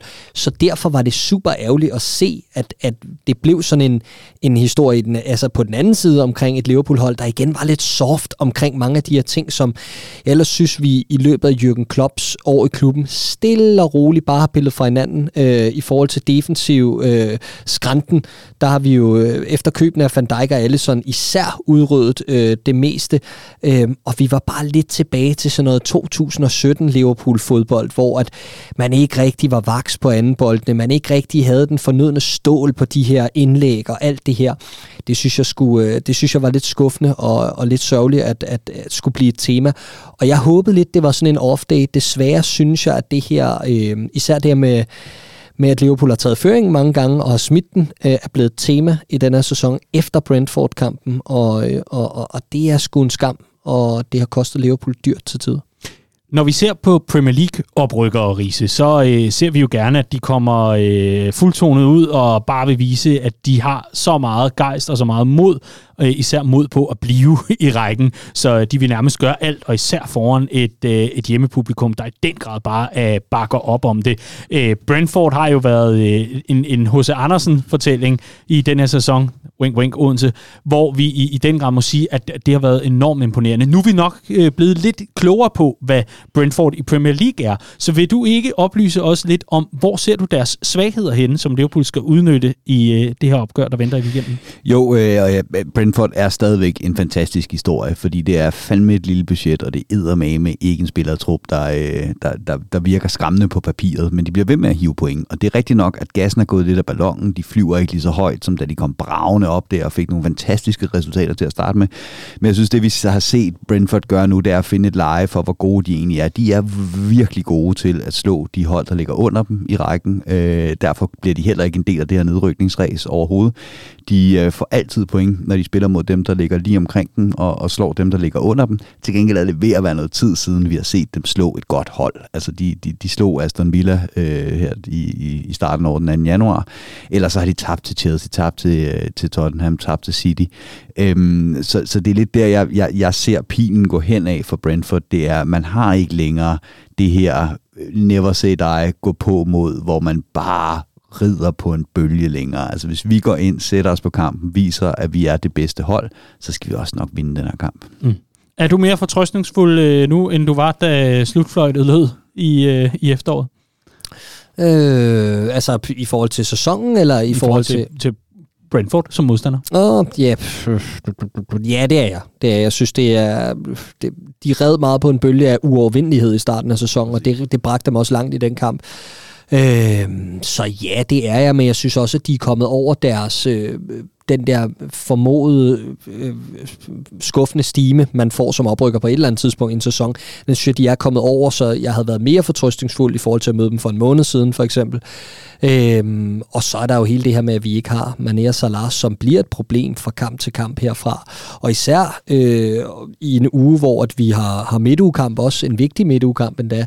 Øhm, så jeg er, jeg, er sådan lidt, øh, jeg er sådan lidt blank på, hvad jeg forventer af det her Liverpool-hold øh, over den næste måneds tid. Men jeg glæder mig rigtig meget til at få nogle svar. Alt lige fra øh, covid-test-svar til, øh, til, til spillemæssige svar for, for Liverpool over den kommende uges tid. Hvis jeg ikke øh, regner helt forkert i forhold til det her med positiver og falske positiver og negativer, og jeg skal komme efter jer og isolation og, og rende mig et eller andet sted, så, så tror jeg, at vi er oppe på, at Liverpool trods alt, øh, udenom skader, kan, kan, kan stille nogenlunde øh, fuldbyrdet op i, i forhold til weekendkampen i hvert fald. Og, og det efterlader mig med, med det spørgsmål til dig, Riese. Hvordan laver Liverpool den bedste offensiv trio øh, muligt vi, vi var lidt inde på, hvad, hvad man kunne gøre mod Arsenal og så videre. Men hvad er øh, det bedste Jürgen Klopp, han kan gøre i, i forbindelse med netop at, at lægge den her offensiv kabal? Ja, det, det største problem, jeg ser, det er det der med, at vi kommer til at, at mangle rendyrket fart. Det er alt vores speed, der sådan for alvor forsvinder. Men det skulle vi nok alligevel ikke rigtig leve på imod Brentford, som næppe kommer til Anfield for at stå tårnhøjt øh, i banen. Øh, jeg kan godt lide ideen om, om, om, at det er Curtis Jones, der bliver den, den tredje deroppe. Han scorer netop også det, der burde have været sejrsmålet i den 3-3-kamp, øh, vi spiller mod dem. Øh, og Klopp, han har et eller andet med det her med, at hvis en spiller har gjort det godt mod en modstander, så, vil han, så vil, håber han, at de kan huske det og, og, og, og gentage succesen. Jeg husker, at der var en eller anden øh, da, da, da vi møder øh, Atletico Madrid ned i Madrid, og Origi starter, øh, der, der, der gik rygter om, at det var fordi, han havde scoret i Champions League-finalen på stadionet, og derfor så startede han inden næste gang, vi spillede på det stadion. Øh, så, så jeg kan godt lide ideen om, at man ligesom siger til Curtis Jones, her er en modstander, du har gode minder fra. Øh, go in and be Curtis. Ja, hans store problem er jo bare, at han står for øh, verdens absolut ubestridte bedste højreback i Mads Rorslev øh, den, den dag, ikke? Øh, nej, men, men for, for at være helt ærlig, Daniel, så tænker jeg også øh, i forhold til den offensiv kabale, øh, Kate Gordon har jo også lige pludselig givet øh, Klopp nogle muligheder, ikke? Øh, I forhold til øh, Carabao Cup, ja, okay. Øh, er der nogle muligheder for at tage Arsenal lidt på sengen der, og især hvis de øh, vælger at stille lidt svagere op på torsdag, men det kunne også være for at ligesom at, at ryste posen lidt og, og, og give en ung knæk noget tur i den op til den her Brentford-kamp. Give ham første halvleg som udgangspunkt og se, hvad det bliver til, og leverer han, jamen så, så lad, ham, lad ham fortsætte kvarter ekstra. Så noget lignende. Vi er nødt til at være lidt kreative i, for, i, i forhold til også at bevare en eller anden form for spillemæssigt udtryk, så det ikke bliver sådan noget med, når nu skal Curtis Jones ind og være en eller anden øh, uh, Coutinho Light fra, fra, fra, for fortids Liverpool-hold, og så skal vi ændre strukturen fuldstændig i, i, i at spille Kate Gordon. Ja, ung spiller. Ja, det er et andet niveau end at møde Shrewsbury. Men der får du en, der typemæssigt, vi var inde på, han har lidt af det her instinkt, som Salah også har. Igen, ejer sammenlignende niveau. Men, men så har du muligheden for at spille meget på samme måde, som vi ellers gør. Og det må også være en lille smule fristende, tænker jeg. Men prøv at forestille jer, hvis vi kommer i en situation, hvor vi har spillet, lige spillet en kamp, hvor vi har foretrukket James Milner foran Keita og Ox, og så når vi til der, hvor vores angriber tager til AFCON, og så sidder Minamino og Origi på bænken og ser Kate Gordon spille fodbold. Au. Men igen, jeg er ikke sikker på, at Origi er, er klar for sin skade, først og fremmest. Øh, Minamino skal også nok få sine minutter øh, hen over januar måned. Det, altså, Klopp sagde, at we desperately need him efter den her Shrewsbury-kamp, og øh, det skal han sige og alt det her, men noget tyder på, at han i hvert fald har planlagt at prøve at give ham noget spilletid for at se, om, øh, om, der, om der kan kickstartes noget der. Vi vidste, at det her tidspunkt ville komme i løbet af sæsonen, hvor vi er uden øh, flere profiler, og øh, så sågar to starter, måske tre, det er lidt alt efter, hvordan man, man ser på Liverpools ideelle midtbane. Øhm, men, men vi sidder alligevel her. Hvor meget frustrerer det er, at vi er i en situation, hvor vi skal lave sådan nogle nærmest øh, geogerløs øh, løsninger? Helt sindssygt meget. Ja. Ja, altså øh, for, for mig at se, burde vi have... Åh, det, det er så svært at spille klog, fordi hvad, hvad burde vi have gjort i forhold til det marked, vi befinder os i og alt muligt andet. Jeg tror bare, jeg er træt af, at det altid skal være sådan en... Øh, det skal altid være sådan en krejlerløsning med Liverpool i forhold til det transfermarked. Altså, vi havde så meget succes på netop det marked, hvilket gør det svært at være skeptisk, øh, fordi det hold her er bygget op omkring kloge beslutninger, og det er blevet bygget op omkring et sundt setup, hvor man også har plads til, øh, til akademiet. Så det er, jo, det er jo en hårfin balance, og så ofte er vi blevet taget i, ej, hvorfor gør vi ikke det, har vi siddet alle mulige øh, fangrupperinger og sagt, mm. og så har vi taget så grueligt fejl, fordi Klopp og setupet har fat i noget af det rigtige. Jeg synes bare, der har været et dyk i forhold til det her med rigtige beslutninger og i forhold til øh, fornyelsesprocessen siden ja, faktisk, vi snakkede vist om det sidste uge, men jeg, siden vi vandt øh, ligaen, ikke? og faktisk også fra året før i forhold til Champions League-triumfen. Der har været nogle gyldne muligheder for at gå ud og sige, okay, vi er på toppen nu, lad os, lad os få nogen ind, der kan, der kan udgøre en ny bredde og, og gøre, at, at, at nogle af de her breddespillere, som vi måske synes, nogle af os, vi har kigget på en lille smule for længe, øh, kunne være skiftet ud. Øh, og der sidder man da nu og tænker, det er især nu, hvor man gerne ville have haft kørt en eller anden form for, øh, for, for, øh, for spiller ind, der, der har nogle af de her kompetencer, som vi især kommer til at savne, når man er og Salah er væk. Og det er jo det her med at kunne tro i dybden, noget af den her rendyrket fart, noget af den her timing i dybdeløbende, noget af den her direkthed. Og der synes jeg bare, jeg kan jo godt se, at Kate Gordon er fantastisk, og han skal jo have noget spilletid og noget tillid for på et eller andet tidspunkt at udvikle sig. Men jeg synes bare, det er ærgerligt, at vi er nødt til at ty til en 17-årig spiller for at finde de her øh, kompetencer. Der havde jeg skulle forventet lidt mere af, af, af hvor vi er nået til. Mm. Af os, nu hvor vi er nået, hvor vi er. Jamen, det kan jo sige så klart som, at, øh, at Shota er det, bedste, det sidste rigtig gode indkøb, øh, Liverpool har lavet. Ikke? Øhm, ellers så skal vi helt tilbage til Allison da han kommer til. Øh, og ellers så har vi fundet nogle, nogle fine brede spillere, og så er vi så nået til der med, øh, med Minamino og, og, øh, og Keita og så videre, hvor at så spiller de en god kamp, og så flyder sociale medier over med, hvor alle haterne er henne, og så spiller de en lortekamp næste gang, og så flyder det over med, hvor var alle dem, der var så positive. Og det er lidt der, vi står, ikke? Altså, vi, vi, det, det, det er sgu kun Shota siden alle sådan, vi har fundet, som vi kan stole på, gå ind og levere hver gang. Og jeg det forstår det, pointen. vi savner lige nu, ikke? Det Jeg var lige den pointen. der ene spiller, den der en eller to spillere mere med reel kvalitet, der Ja. gør, at man ikke går ind og er nervøs for, hvordan vi fylder 11 brikker ud på det her hold. Helt sikkert. Jeg siger bare lige til Mika Sesai. Det er altså også et solidt indkøb. Han, Synes du ikke det? jo, jo, det er fint, det er fint, men, men han, han slår ikke Robertson af forløbig, vel? Altså, øhm, jo, jo, det er fint. Jeg synes, han har været lige så god som Robertson den her sæson. Ja, jamen, det har han også. Okay. Han gør jo ikke nogen forskel. Altså, på det, det, det, er jo ikke sådan en, der går ind og sparker døren ind og, og, og, og gør en forskel på den måde, som nogle af de andre indkøb, vi har set. Med. Nej, nej, jeg ved, hvad du mener. Øh, det, var også, øh, det var også en tilføjelse, jeg synes, vi har lavet. Hvor var du i hans første sæson, Timikas? Ja, godt Ja. spørgsmål. Men ja, det Og er hvor er Riise rigtigt. nu? Pointen, pointen består. Vi, øh, vi, vi mangler at lave et signaturindkøb. Det er, det er længe siden. Mm. 2023, det er jo vores år. Jeg kan mærke det.